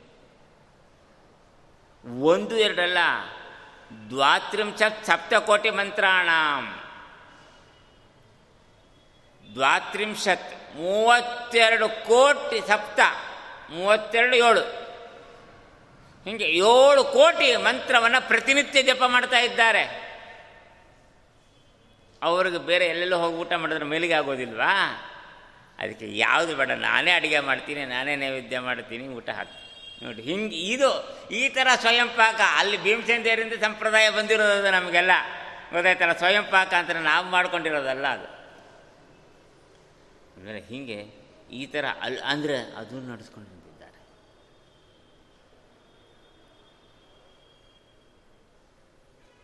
ಧನುರ್ಮಾಸ ಪ್ರಾರಂಭ ಆಗಿದೆ. ಇವತ್ತಿನಿಂದ. ಈ ಧನುರ್ಮಾಸ ಪ್ರಸಂಗದಲ್ಲಿ ಕೂಡ ನಮ್ಮ ಭೀಮಸೇನ ದೇವರ ಭಾಗವತೋತ್ತಮತ್ವ ಎಷ್ಟು ಸ್ಪಷ್ಟ ಆಗ್ತದೆ ಧರ್ಮರಾಜನಿಗೆ ಪಟ್ಟಾಭಿಷೇಕ ಆಗಿದೆ. ಮತ್ತು ಧನುರ್ಮಾಸ ಬಂತು. ಬರೋದಿದೆ. ಧನುರ್ಮಾಸ ಬಂದಾಗ ತಾನೂ ಕೂಡ ಧನುರ್ಮಾಸವನ್ನು ಅನುಷ್ಠಾನ ಮಾಡಬೇಕು. ಒಂದು ತಿಂಗಳು ಪೂರ್ಣ. ಸೂರ್ಯೋದಯದ ಹೊತ್ತಿಗೆ ನೈವೇದ್ಯ ಆಗಿ ಆಪೋಷಣಕ್ಕೆ ಕೂತಿರಬೇಕು. ಅದು ಧನುರ್ಮಾಸದ ನಿಯಮ ಅಂದರೆ. ಹಂಗೆ, ಬೇರೆ ಕಾಲಕ್ಕೆ ಸೂರ್ಯೋದಯ ನಿರೀಕ್ಷಣೆ ಮಾಡಬೇಕು, ಧನುರ್ಮಾಸಕ್ಕೆ ಇಲ್ಲ. ಮಂತ್ರ ಜಪ ಬೇಕಾದ್ರೆ ಊಟ ಆದಮೇಲೆ ಮಾಡ್ಕೋಬಹುದು. ಧನುರ್ಮಾಸದಲ್ಲಿ ಮಾತ್ರ. ಸಾಧನ ದ್ವಾದಶಿ ಧನುರ್ಮಾಸಗಳಲ್ಲಿ ಇದು ನಿಯಮ. ಮಂತ್ರ ಜಪಕ್ಕಾಗಿ ಊಟ ತರಣ ಮಾಡೋಂಗಿಲ್ಲ ಈ ಧನುರ್ಮಾಸ. ಸರಿ, ತಾನು ಮಾಡೋಣ ಅಂತ ಅಪೇಕ್ಷೆ ಪಟ್ಟ.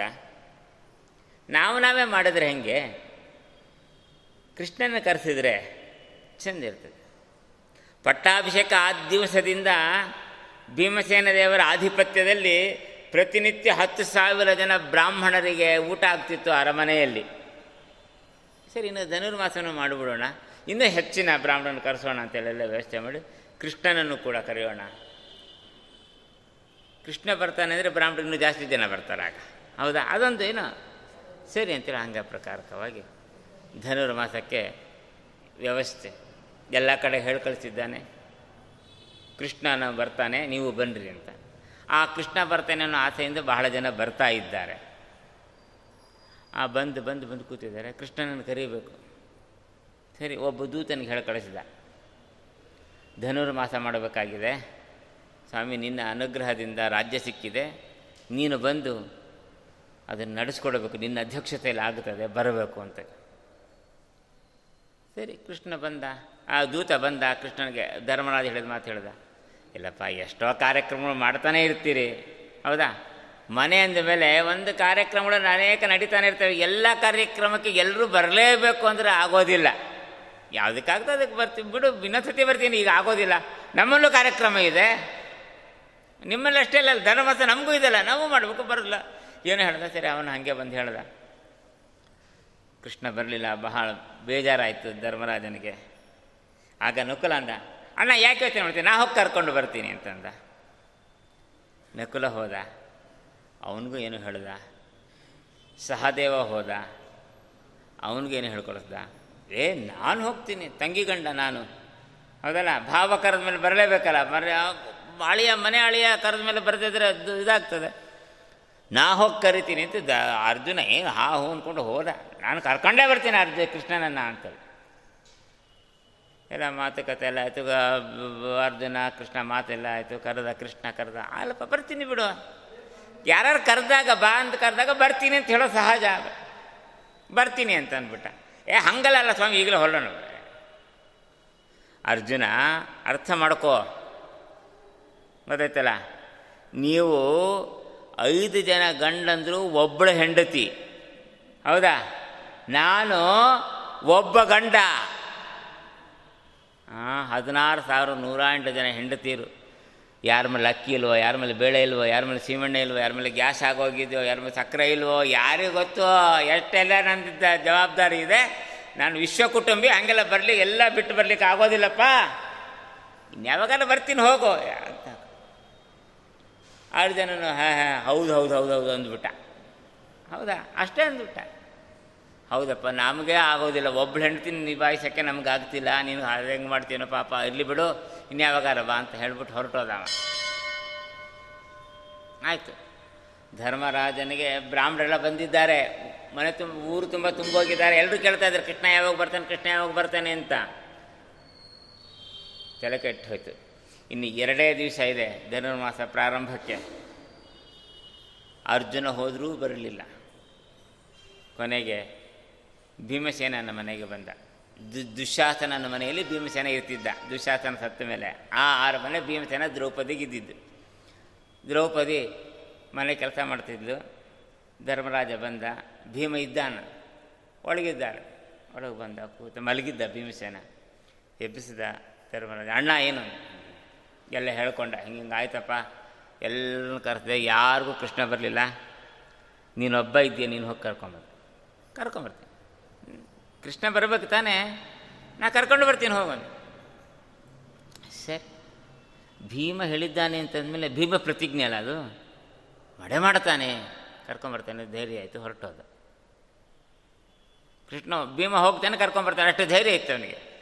ಮನೆಗೆ ಹೋದ ಮತ್ತು ಸ್ನಾನ ಅನ್ನಿಕೆನ ಮುಳುಕೆಲ್ಲ ಮಾಡ್ಕೊಂಡೆಲ್ಲ ಆಯಿತು. ಸಾಯಂಕಾಲ ಬಂದ. ಭೀಮಸೇನ ಇದ್ದಾನೋ, ಹೋಗಿದ್ದಾನೋ, ನೋಡಬೇಕಲ್ಲ. ದ್ರೌಪದಿನ ಕೇಳ್ದ. ಇಲ್ಲ, ಪಳಾರ ಮಾಡ್ತಾ ಇದ್ದಾರೆ. ಹೋಗಿಲ್ಲ. ರಾತ್ರಿ ಬಂದ ಕೊನೆ ಬಸ್ ಅಂತ ಒಂದು ಇರ್ತದೆ. ಲಾಸ್ಟ್ ಬಸ್ ಅಂತ. ಹೌದಲ್ಲ? ಅದಕ್ಕೆ ಹೋಗ್ತಾನೆ ನೋಡಿ. ಹೋಗಲಿಲ್ಲ. ಬೆಳಗ್ಗೆ ಹೋಗ್ತಾನೆ ನಾ ಫಸ್ಟ್ ಬಸ್ಸಿಗೆ ಇಲ್ಲ, ಹೋಗಿಲ್ಲ. ಅಲ್ರಿ, ನಾಳೆ ಬೆಳಗ್ಗೆ ನಾ ಐದು ಗಂಟೆ, ಆರು ಗಂಟೆಗೆ ಆ ಬ್ರಾಹ್ಮರಿಗೆ ಆಪೋಷಣ ಹಾಕಬೇಕು. ಕೃಷ್ಣ ಬರಬೇಕು. ಏನು ಮಾಡೋದೀಗ? ಭೀಮನ ಕೀಳಲಿಕ್ಕೂ ಧೈರ್ಯ ಇಲ್ಲ. ಹೆದರಿಕೆ, ಭೀಮನ ಮಾತಾಡಿಸ್ಲಿಕ್ಕೂ ಹೆದರಿಕೆ ಧರ್ಮರಾಜನಿಗೆ. ಸಿಟ್ಟು ಮಾಡ್ಕೊಳ್ಳೋ ಹಂಗಿಲ್ಲ ಭೀಮನ ಹತ್ರ. ಆದರೂ ಕೇಳ್ದ. ಧೈರ್ಯ ಮಾಡಿ ಹಿಂದಿನ ದಿವಸ ರಾತ್ರಿ ಬಂದು ಕೇಳ್ದ ಭೀಮನ ಕೃಷ್ಣ, ಭೀಮ, ಬರಲಿಲ್ಲಲ್ಲೋ ಕೃಷ್ಣ ಬರ್ತಾನೆ. ಇಲ್ಲಿ ನೀನೇ ಹೋಗಿಲ್ಲ, ಕರ್ಕೊಂಡು ಇಲ್ಲಿಂದ ಹತ್ತಿರ ಇದೆ, ಯಾವುದೋ ದ್ವಾರಕಾವತಿ ಹಸ್ತಿನಾವತಿ, ಎಷ್ಟು ದೂರ ಇದೆ? ಹೋಗಬೇಕು, ಬರಬೇಕು, ಎಷ್ಟು ಅದೆಲ್ಲ ನಿನಗೆ ಲೆಕ್ಕ ಇಲ್ಲ. ಕೃಷ್ಣ ಬರಬೇಕಲ್ಲ, ಬರ್ತಾನೆ ನಿನ್ನ ಕೆಲಸ ನೀನು ನೋಡ್ಕೊಂಡ. ಸರಿ, ಆಯಿತು, ರಾತ್ರಿ ನಿದ್ದೆ ಬರಲಿಲ್ಲ ಧರ್ಮರಾಜನಿಗೆ. ಎರಡೆರಡು ಥರ ಆತಂಕ. ಇಷ್ಟು ಜನಕ್ಕೆ ಅಡುಗೆ ವ್ಯವಸ್ಥೆ ಆದ ಆತಂಕ ಒಂದು, ಈ ಕಡೆ ಕೃಷ್ಣ ಬರಲಿಲ್ಲ ಅಂತ ಒಂದು ಆತಂಕ, ನಿದ್ದೆ ಬರಲಿಲ್ಲ ಅಂತ ಎದ್ದ, ಬೆಳಗ್ಗೆ ಬಂದ, ಸ್ನಾನಕ್ಕೆ ಮುಂಚೆ, ಭೀಮನ ಮನೆಗೆ. ಆರಾಮ್ ಮಲ್ಕೊಂಬಿಟ್ಟಿದ್ದಾನೆ ಭೀಮಸೇನ. ಹೋಗಿಲ್ಲ ದ್ವಾರಕಾಪಟ್ಟಣಕ್ಕೆ. ಭೀ ಕೃಷ್ಣ ಬರೋದು ಹೆಂಗೆ? ಮತ್ತೆ ಆತಂಕ ಆಯಿತು. ಆಗ ಸಿಟ್ಟು ಬಂತು ಭೀಮಸೇನ ಮೇಲೆ ಧರ್ಮರಾಜನಿಗೆ. ಎದ್ದಾತದ್ದು ಬೈದು ಬಿಟ್ಟ. ಭೀಮಸೇನ ಮುಸುಕಿ ತೆಗೆದು ಮಾತಾಡ್ತಾನೆ, ಅಣ್ಣ, ಧನುರ್ಮಾಸದ ಊಟ ಎಷ್ಟೊತ್ತಿಗೆ? ಆರೂವರೆಗೆ. ಈಗೆಷ್ಟು ಎಚ್ ಎಂ ಟಿ ವಾಚ್ ಇದೆಯಲ್ಲ ನಿನ್ನ ಹತ್ರ ನೋಡು ಟೈಮ್ ಈಗಿನ ಎರಡು ಗಂಟೆ. ಹೌದಲ್ಲ? ಇನ್ನೆಷ್ಟಿದೆ? ಇನ್ನು ನಾಲ್ಕೂವರೆ ಗಂಟೆ ಟೈಮ್ ಇದೆ, ಹೋಗು ನೀ ಮಾಡು ಸ್ನಾನ ಅನ್ನಿಕ ಇದೇನು ಮಾಡೋಕೆಲ್ಲ ವ್ಯವಸ್ಥೆ ಮಾಡು ಅಂತಂದು. ಸರಿ. ಅವನಿಗೆ ಮಂತ್ರನೇ ಓಡಬಾರ್ದು ದೇವ್ರ ಪೂಜೆ ಮಾಡಲಿಕ್ಕೆ ಏನು ಹೇಳಬೇಕೋ ಗೊತ್ತಾಗ್ತಿಲ್ಲ. ಕೃಷ್ಣ ಕೃಷ್ಣ ಕೃಷ್ಣ ಆಗೋಗಿದೆ, ಮಂತ್ರನೇ ಬರ್ತಿಲ್ಲ ಬಾಯಲ್ಲಿ. ಭೀಮಸೇನ ಕೇಳೋಕ್ಕೆ ಧೈರ್ಯ ಇಲ್ಲ, ಇದಿಲ್ಲ, ರುಚಿಗಳೆಲ್ಲ ಬಂದು ಕೇಳ್ತಾ ಇದ್ದಾರೆ. ಕೃಷ್ಣ ಇಲ್ಲಿ ಕೃಷ್ಣ ಇಲ್ಲಿ ಅಂತ ಹೇಳಲಿಕ್ಕೆ ಆಗೋದಿಲ್ಲ ಏನು ಸಾಲಿಗ್ರಾಮ ತೋರ್ಸಕ್ಕಾಗ್ತದ ಕೃಷ್ಣ ಇಲ್ಲಿ ಅಂದರೆ? ಸರಿ. ಪೂಜೆ ಆಯಿತು. ನೈವೇದ್ಯ ಮಾಡು ಅಂದರು ಭೀಮಸೇನ ದೇವ್ರು ಬಂದು. ನೈವೇದ್ಯನೂ ಆಯಿತು. ಭೀಮಸೇನ ಹೇಳ್ದಂಗೆ ಕೇಳಬೇಕಲ್ಲ, ಮತ್ತು ಬೇರೆ ವಾರಗ ಇಲ್ಲ. ಗದ ಇದೆ ಅವನ ಕೈಯಲ್ಲಿ. ಹ್ಞೂ ಸರಿ, ನೈವೇದ್ಯ ಆಯಿತು. ಕೃಷ್ಣ ಬಂದಿಲ್ಲ. ಸರಿ. ಬ್ರಾಹ್ಮಣನೆಲ್ಲ ಕೂಡಿಸು ಅಂದ್ಬಿಟ್ಟ. ಹಾಂ. ಅಯ್ಯ ಕೂರಿಸ್ಬಿಟ್ರು. ಮುಂದೆ ಕೃಷ್ಣ ಬರೆದಿದ್ರೆ ಹೆಂಗೆ? ಅವ್ರು ಯಾಕೆ ಕುತ್ಕೋತಾರ್ರಿ? ಕೃಷ್ಣನ ಪಂಕ್ತಿಲಿ ಕುತ್ಕೋಬೇಕು ಅಂತ ಬಂದಿರೋದು ಅವರೆಲ್ಲ. ಕೃಷ್ಣಂಗೆ ಒಂದು ಎಲೆ ಹಾಕ್ರಿ ಅಲ್ಲಿ. ಎಲ್ಲ ಬಡಿಸ್ರಿ, ಎಲ್ಲ ಎಲ್ಲಗೆ ಹಾಕ್ರಿ ಅಂತಂದ್ರೆ ಎಲ್ರಿಗೂ ಎಲೆ ಆಯಿತು, ಗಂಧ ಆಯಿತು, ಅಕ್ಷತ ಆಯಿತು, ಅಂಗಾರ ಆಯಿತು, ಇನ್ನೊಂದು ಆಯಿತು, ಮತ್ತೊಂದು ಆಯಿತು, ತೀರ್ಥ ಕೊಟ್ಟ. ಪರಿಶೇಚನೆ ಮಾಡಿರಿ ಅಂದ ಭೀಮಸೇನ. ಕೃಷ್ಣ ಬಂದಿಲ್ಲ. ಹೇಳಕ್ಕೂ ಧೈರ್ಯ ಇಲ್ಲ ಬ್ರ ಋಷಿಗಳಿಗೆ. ಆ ಪರಿಶೇಚನೆ ಮಾಡಿದ ಚಿತ್ರ ಎಲ್ಲರಿಗೂ ಈಗ ಹಾಕಿದ್ದಾರೆ. ಕೃಷ್ಣಾರ್ಪಣೆ ಹೇಳಬೇಕು ತಾಳೆ ಹಿಡ್ಕೊಂಡು ನಿಂತ್ಕೊಂಡಿದ್ದಾನೆ ಧರ್ಮರಾಜ, ಕೃಷ್ಣಾರ್ಪಣೆ ಹೇಳಲಿಕ್ಕೆ ತಡಿ ಅಂದ್ಬಿಟ್ಟ. ಕೃಷ್ಣ ಬರದೆ ಕೃಷ್ಣಾರ್ಪಣೆ ಹೆಂಗೆ ಹೇಳ್ತಿ ತಡಿ ಅಂತಂದ. ಕೈಯಲ್ಲಿ ಗದೆ ಇತ್ತು, ತಗೊಂಡ, ಗರ ಗರ ಗರ ಗರ ತಿರುಗಿಸ್ದ. ಮೇಲೆ ಎಸ್ಬಿಟ್ಟ ಗದೆಯನ್ನು. ತನ್ನ ತಲೆ ಕೊಟ್ಟುಬಿಟ್ಟ. ಅದಾಯ್ತಲ್ಲ? ಕೃಷ್ಣ, ಈ ದೇಹ ನೀನು ಕೊಟ್ಟಿದ್ದು. ಸಾಧನ ಶರೀರವಿದು, ಸಾ, ಸಾಧುವಲ್ಲವೋ, ಸಾಧು ಜನಪ್ರಿಯನೇ ಅಂತ ಹೇಳಿ, ಸಾಧಾರಣವಲ್ಲವೋ, ಸಾಧು ಜನಪ್ರಿಯನೇ. ಸಾಧನ ಶರೀರ ಕೊಟ್ಟಿದ್ದೀಯ. ಆ ಗದೆ ಬರ್ತಾ ಇದೆ. ಕೆಳಗೆ ಬಿದ್ದರೆ ನನ್ನ ತಲೆ ಮೇಲೆ ಬಿದ್ದರೆ ನನ್ನ ತಲೆ ಎಲ್ಲಿ ಹೋಳಾಗ್ತದೆ. ನಾನೇ ಹಾಕಿರೋ ಗದೆ ಅದು. ಯಾರ ತಲೆ ಮೇಲೆ ಬಿಡ್ತೋ ಅದು ಹೋಳಾಗೋದೆ. ಈಗ ನಾನು ತಲೆ ಕೊಡ್ತಾ ಇದ್ದೀನಿ, ಏನು ಮಾಡ್ತೀವಿ ಮಾಡು ಅಂತಂದ.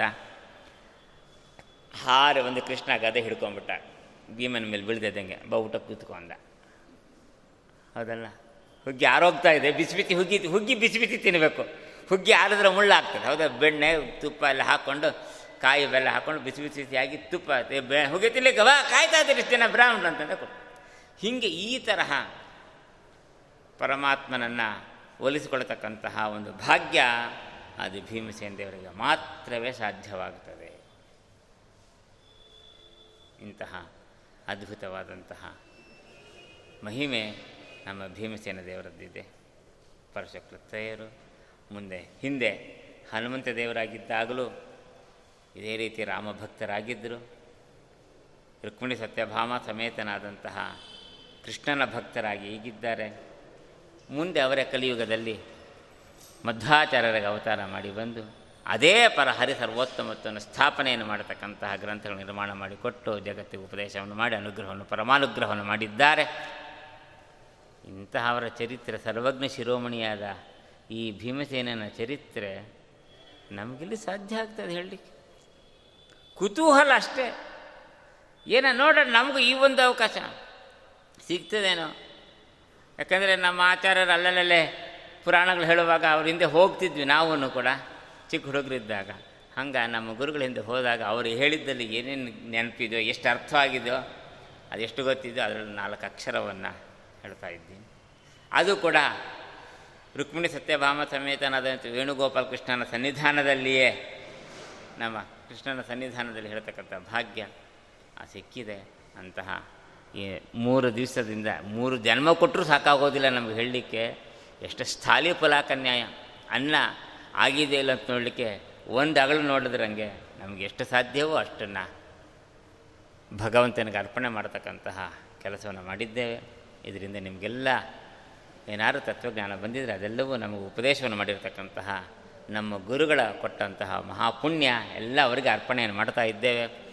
ಅಸ್ಮದ್ ಗುರುವಂತರ್ಗತ ಭಾರತೀ ರಮಣ ಅದಲ್ಲದೆ ಈಗಿನ ಪೀಠಾಧ್ಯಕ್ಷರಾದಂತಹ ನಮ್ಮ ವಿದ್ಯಾಶ್ರೀಷ ತೀರ್ಥರು, ಬಹಳ ಅದ್ಭುತ ದೊಡ್ಡ ಜ್ಞಾನಿಗಳು, ವಿದ್ವಾಂಸರು. ನಾನು ಪೂರ್ಣಪ್ರಜ್ಞ ವಿದ್ಯಾಪೀಠದಲ್ಲಿದ್ದಾಗ ನಾನು ಅಲ್ಲಿಯ ವಿದ್ಯಾರ್ಥಿ, ಪೂರ್ಣಪ್ರಜ್ಞ ವಿದ್ಯಾಪೀಠದ ಹಳೆಯ ವಿದ್ಯಾರ್ಥಿ. ಆಗ ಈಗೇನು ಸ್ವಾಮಿಗಳಾಗಿದ್ದಾರೆ. ಡಿ ಪ್ರಹ್ಲಾದಾಚಾರ್ಯ, ಅವರ ತಂದೆ ಭೂಷಣಾಚಾರ ಅಂತಿದ್ದರು ಅವರು ಡಿ ಪ್ರಹ್ಲಾದಾಚಾರ್ಯ ಇದ್ದರು. ಅವರ ಮನೆಯಲ್ಲಿ ಈ ಧನುರ್ಮಾಸ ಒಂದು ತಿಂಗಳು ನನಗೆ ಹುಗ್ಗಿ ಊಟ ಅವ್ರ ಮನೇಲೆ ಪ್ರತಿನಿತ್ಯ ಆರೂವರೆಗೆ ಇದೇ, ಈಗೆಲ್ಲ ನೀವು ಅನಂತಾಚಾರ ಆಗ ಅನಂತ ಅಂತ ಕರಿತಿದ್ದೆ. ಸಣ್ಣ ಹುಡುಗ ಇಷ್ಟೇ ಇಷ್ಟು ಹುಡುಗ, ಸಣ್ಣ ಹುಡುಗ. ಓಡ ಬಂದು ಕರೀತಿದ್ದ. ಬರಬೇಕಂತೆ, ಹೋಗಿ ಅವರು ಹುಗ್ಗಿ ತಿನ್ಕೊಂಬರ್ತೀವಿ ಹಿಂಗೆ ಒಂದು ತಿಂಗಳು ಧನುರ್ಮಾಸ, ಅಲ್ಲಿ ವಿದ್ಯಾಪೀಠದಲ್ಲಿ ಇರೋ ತನಕ ನಾನು ಧನುರ್ಮಾಸ ಊಟ ಪ್ರಹ್ಲಾದಾಚಾರ ಮನೇಲೆ ಆಗ್ತಿತ್ತು. ಹಿಂಗೆ ಈ ಪ್ರಕಾರಕ್ಕಾಗ ಆಗಿದ್ದಾರೆ. ವಿಶೇಷವಾಗಿ ಈಗ ಪೀಠಾಧಿಪತಿಗಳಾಗಿದ್ದಾರೆ.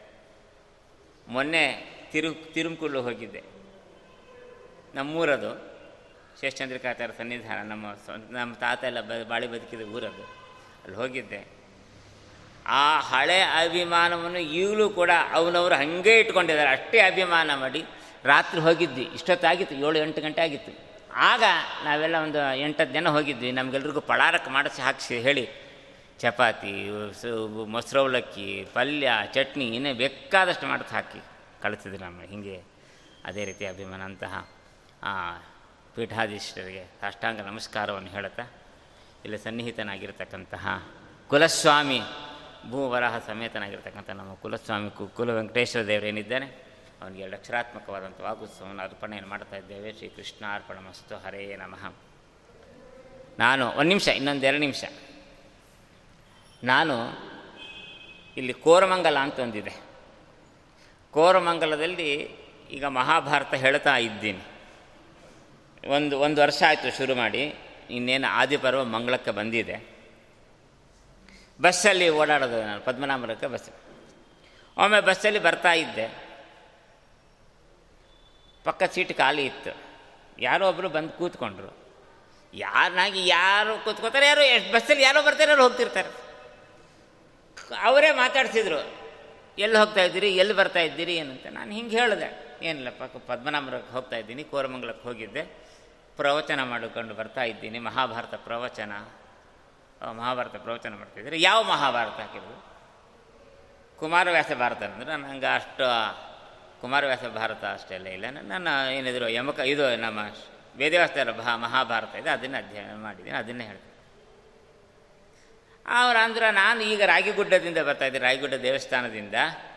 ಅಲ್ಲಿ ಧರ್ಮರಾಜನ ಕುಮಾರವ್ಯಾಸ ಭಾರತ ಹಿಡಿದ ಯಾವುದೋ ಒಂದು, ಅಲ್ಲ ಕುಮಾರವ್ಯಾಸ ಭಾರತ ಕುಮಾರವ್ಯಾಸ ಭಾರತದಲ್ಲಿ ಧರ್ಮರಾಜನ ಪಾತ್ರವನ್ನು ಪ್ರವಚನ ಮಾಡಿಸ್ತಾ ಇದ್ದೆ, ಮೂರು ದಿವಸ, ಮೂರು ದಿವಸನೂ ಎರಡು ದಿವಸನೂ ಮಾಡ್ತಿದ್ದೀನಿ, ಬರ್ತಾ ಇದ್ದೀನಿ ಅಂತ ಹಿಂಗೆ. ಅವ್ರು ಹಂಗೆ ಹೌದಾ? ಸಂತೋಷ. ನಂಗೆ ಅವ್ರು ಯಾರು ಏನಂತಲೂ ಗೊತ್ತಿಲ್ಲ. ಅವ್ರಿಗೆ ತಮ್ಮ ಹೆಸರು ತಾನೇ ಹೇಳ್ಕೊಂಡ್ರು. ನನ್ನ ಹೆಸರು ನಾಗಭೂಷಣ ಅಂಥೇಳಿ ನೀವು ಪ್ರವಚನ ಮಾಡ್ತೀರ. ಮಾಡಿ ನಂಗೆ ತಕ್ಕಷ್ಟು ಗುರುಗಳು ಕೊಟ್ಟಿರೋದು ಅಷ್ಟೇ ಅಪ್ಪ, ನಮಗೆ ಇನ್ನೇನಿಲ್ಲ. ಮಾಡ್ತೀನಿ ಅಂತಂದ್ರೆ, ಹಾಗಾದ್ರೆ ಯಾವುದು ಮಾಡ್ತೀರಿ ಅಂತ. ಯಾವುದು ಅಂತ ಹೇಳಿ, ಯಾವುದು ಬೇಕಾದ್ರೂ ಮಾಡ್ಬೋದು, ಅದೇನು ತೊಂದರೆ ಇಲ್ಲ. ನಮಗೆ ವಿಶೇಷ, ವಿಶೇಷವಾಗಿ ಯಾವುದು ಮಾಡ್ತೀವಿ ನಮ್ಗೆ ಭೀಮಸೇಂದ್ರ ಪಾತ್ರ ವಿಶೇಷ. ನಮ್ಗೆ ಅಭಿ ಅಪೇಕ್ಷೆ. ಯಾಕಂದ್ರೆ ನಾವು ಮಾಧ್ಯರಲ್ವಾ? ನಮ್ಗೆ ಅದೊಂದು ವಿಶೇಷ ಇರ್ತದೆ. ಮಹಾಭಾರತದ ಭೀಮಸೇನ. ಹಾಗಾದ್ರೆ ಮಾಡ್ತೀರಾ? ಎಲ್ಲಿ ವ್ಯವಸ್ಥೆ ಮಾಡಬೇಕು ಅಂತ ಯೋಚನೆ ಬಂತು. ವ್ಯಾಸನ ಮಠದಲ್ಲಿ ಮಾಡ್ತೀರಾ ಅಂತಂದರು. ಮಾಡಲಿಕ್ಕೆ ವ್ಯಾಸನ ಮಠ ಬೇಕಾದಷ್ಟು ಪ್ರವಚನ ಮಾಡಿದ ಅದೇನು ಹೊಸದಲ್ಲ ವ್ಯಾಸನ ಮಠ ನನಗೇನು ಸರಿ, ಹಾಗಾದ್ರೆ ವ್ಯವಸ್ಥೆ ಕೇಳ್ರಿ. ನೀವು ನೀವು ವಿಚಾರಿಸ್ತೀರಾ ಅಂತ ನನ್ನ ಕೇಳಿದ್ರು. ನಾನೊಬ್ಬ ಪ್ರವಚನಕಾರನಾಗಿ ಹೋಗಿ ವಿಚಾರಿಸೋದು ಅಷ್ಟು ಸೌ, ನಾನು ಬಂದು ಪ್ರವಚನ ಮಾಡ್ತೀನಿ, ನಂಗೆ ಅವಕಾಶ ಕೊಡಿ ಅಂತ ಕೇಳೋದು ಅಷ್ಟು ಸೌಜನ್ಯ ಅಲ್ಲ. ನೀವು ಬೇಕಾದ್ರೆ ಹೋಗಿ ಕೇಳ್ರಿ. ಅಲ್ಲಿ ಅಧಿಕಾರಿಗಳ ಸೌಜನ್ಯದಿಂದ ಇದ್ದಾರೆ, ಅವರು ಹಾಗೆಲ್ಲ ಏನಿಲ್ಲ. ನಮ್ಮ ಪರಿಚಯ ಇದೆ, ಹೋಗಿ ಕೇಳ್ರಿ ಅಂತಂದೆ ಕೇಳಿದ್ರು, ವಿಚಾರಿಸಿದ್ರು. ಇಷ್ಟೇ ಪರಿಚಯ ಆಗಿದೆ ನನಗೆ, ಇನ್ನು ಹೆಚ್ಚಿನ ಪರಿಚಯ ಇಲ್ಲ.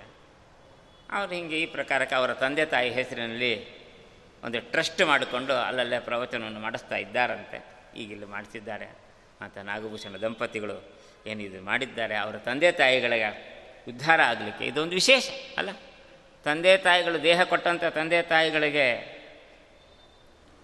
ಏನು ಮಾಡಿದರೂ ನಮ್ಮ ಋಣ ತಿರೋದಿಲ್ಲ.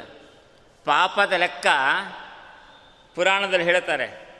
ಎಂಟು ವರ್ಷದ ಮೇಲೆ, ಹತ್ತು ವರ್ಷದ ಮೇಲೆ, ಹದಿನಾಲ್ಕು ವರ್ಷದ ಮೇಲೆ, ಎಲ್ಲ ಅದು ಯಾವುದೂ ಅಲ್ಲ. ಗರ್ಭದಲ್ಲಿರುವ ಕೂಸು ಕೈಲಿ ಕಾಲು ಚಾಚು ಒದೀತಲ್ಲ. ಅವತ್ತಿನಿಂದ ಪಾಪದ ಲೆಕ್ಕ ಹಿಡಿದಿದ್ದಾರೆ. ಆರು ತಿಂಗಳಾದ ಮೇಲೆ ಗರ್ಭದಲ್ಲಿ ಕೂಸು ಒದಿಬೇಕು. ಇಲ್ಲರ ಅಬ್ನಾರ್ಮಲ್ ಕೂಸು. ಹೌದಾ? ಡಾಕ್ಟ್ರ್ ಪ್ರಕಾರ. ಹಂಗೆ ಒದ್ದು ಅವತ್ತಿನಿಂದ ನಮ್ಮ ಪಾಪದ ಲೆಕ್ಕ, ಪುರಾಣದ ಲೆಕ್ಕ.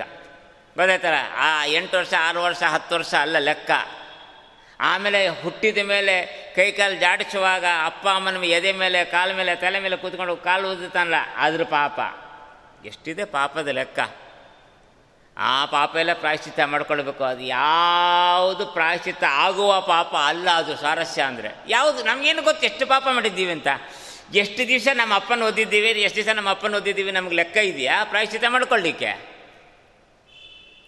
ಅದಕ್ಕೆ ತಂದೆ ತಾಯಿಗಳ ಹೆಸರಿನಲ್ಲಿ ನೀವು ಏನು ಸಾಧ್ಯವೋ ಅದನ್ನು ಮಾಡಬೇಕು ಅಂತ ಹೇಳಿದ್ದಾರೆ. ಪುರಾಣ ಅದೇ ಪ್ರಾಯಶ್ಚಿತ್ತ ಕೊನೆಗೆ ಏನೂ ಆಗಲಿಲ್ಲ ಅಂತಂದರೆ ಸತ್ತಾಗ ಭುಜದ ಮೇಲೆ ಆ ಹೆಣವನ್ನು ಹೊತ್ಕೊಂಡಾದರೂ ಹೋಗ್ರಿ ಸ್ಮಶಾನಕ್ಕೆ ಆದರೂ ಪ್ರಾಯಶ್ಚಿತ್ತ ಹೀಗೆಲ್ಲ ಹೇಳಿದ್ದಾರೆ. ಅಂತಹ ನಾಗಭೂಷಣವರು ತಂದೆ ತಾಯಿಗಳ ಹೆಸರಿನಲ್ಲಿ ಹೀಗೆ ಜ್ಞಾನ ಕಾರ್ಯ ನಡೆಸಿದ್ದಾರೆ ಅಂದರೆ ಅವ್ರು ನಿಜವಾಗ್ಲೂ ಅವರು ನಿಜವಾದ ಪುಣ್ಯವಂತರು. ಬೇರೆ ಏನೋ ಮಾಡ್ತೀನಿ, ಇವತ್ತಂತೂ ವಿಚಿತ್ರವಾಗಿದೆ ಜಗತ್ತು. ಇದಕ್ಕೆ ಜೈಲಿಗೆ ಹೋದೆ, ಬ್ರೆಡ್ ಕೊಟ್ಟೆ, ಆಸ್ಪತ್ರೆಗೆ ಹೋದೆ, ಅನಾಥಾಶ್ರಮಕ್ಕೆ ಹೋದೆ, ಇದು ಕೊಟ್ಟೆ, ಅದು ಕೊಟ್ಟೆ, ಏನೇನೋ ಮಾಡ್ತಾ ಇದ್ದಾರೆ ಅಪ್ಪ ಅಮ್ಮನ ಶ್ರಾದ್ದಕ್ಕೆ ಬ್ರಾಹ್ಮರಿಗೆ ಹಾಕಿ ಕೊಡಬೇಕು ಅನ್ನೋ ಕಾರಣಕ್ಕೆ. ಹೌದಾ? ಅದೆಲ್ಲ ಮಾಡಿದೆ ಇದು ಮಾಡ್ತಾ ಇದ್ದಾರೆ. ಶ್ರೀಮದಾಚಾರ್ಯಗೆ ಅತ್ಯಂತ ಪ್ರೀತವಾದಂಥ ವಿಚಾರ. ಇದೇ ರೀತಿಯಾಗಿ ಅವರು ಈ ಜ್ಞಾನ ಕಾರ್ಯವನ್ನು ಮುಂದುವರೆಸಲಿ. ಅವರ ತಂದೆ ತಾಯಿಗಳು ಉತ್ತಮ ಗತಿ ಪ್ರಾಪ್ತಿಯಾಗಲಿ ಅಂತ ಹೇಳ್ತಾ, ಈ ಲಕ್ಷರವನ್ನು ಅಸ್ಮದ್ ಗುರುವಂತರ್ಗತ ಭಾರತೀಯ ಮುಖ್ಯ ಪ್ರಾಣಾಂತರ್ಗತ ಕುಲದೇವತಾ ಲಕ್ಷ್ಮೀ ಅರ್ಪಣೆ ಮಾಡಿದ್ದೇವೆ. ಶ್ರೀ ಕೃಷ್ಣಾರ್ಪಣಮಸ್ತು ಹರೇ ನಮಃ.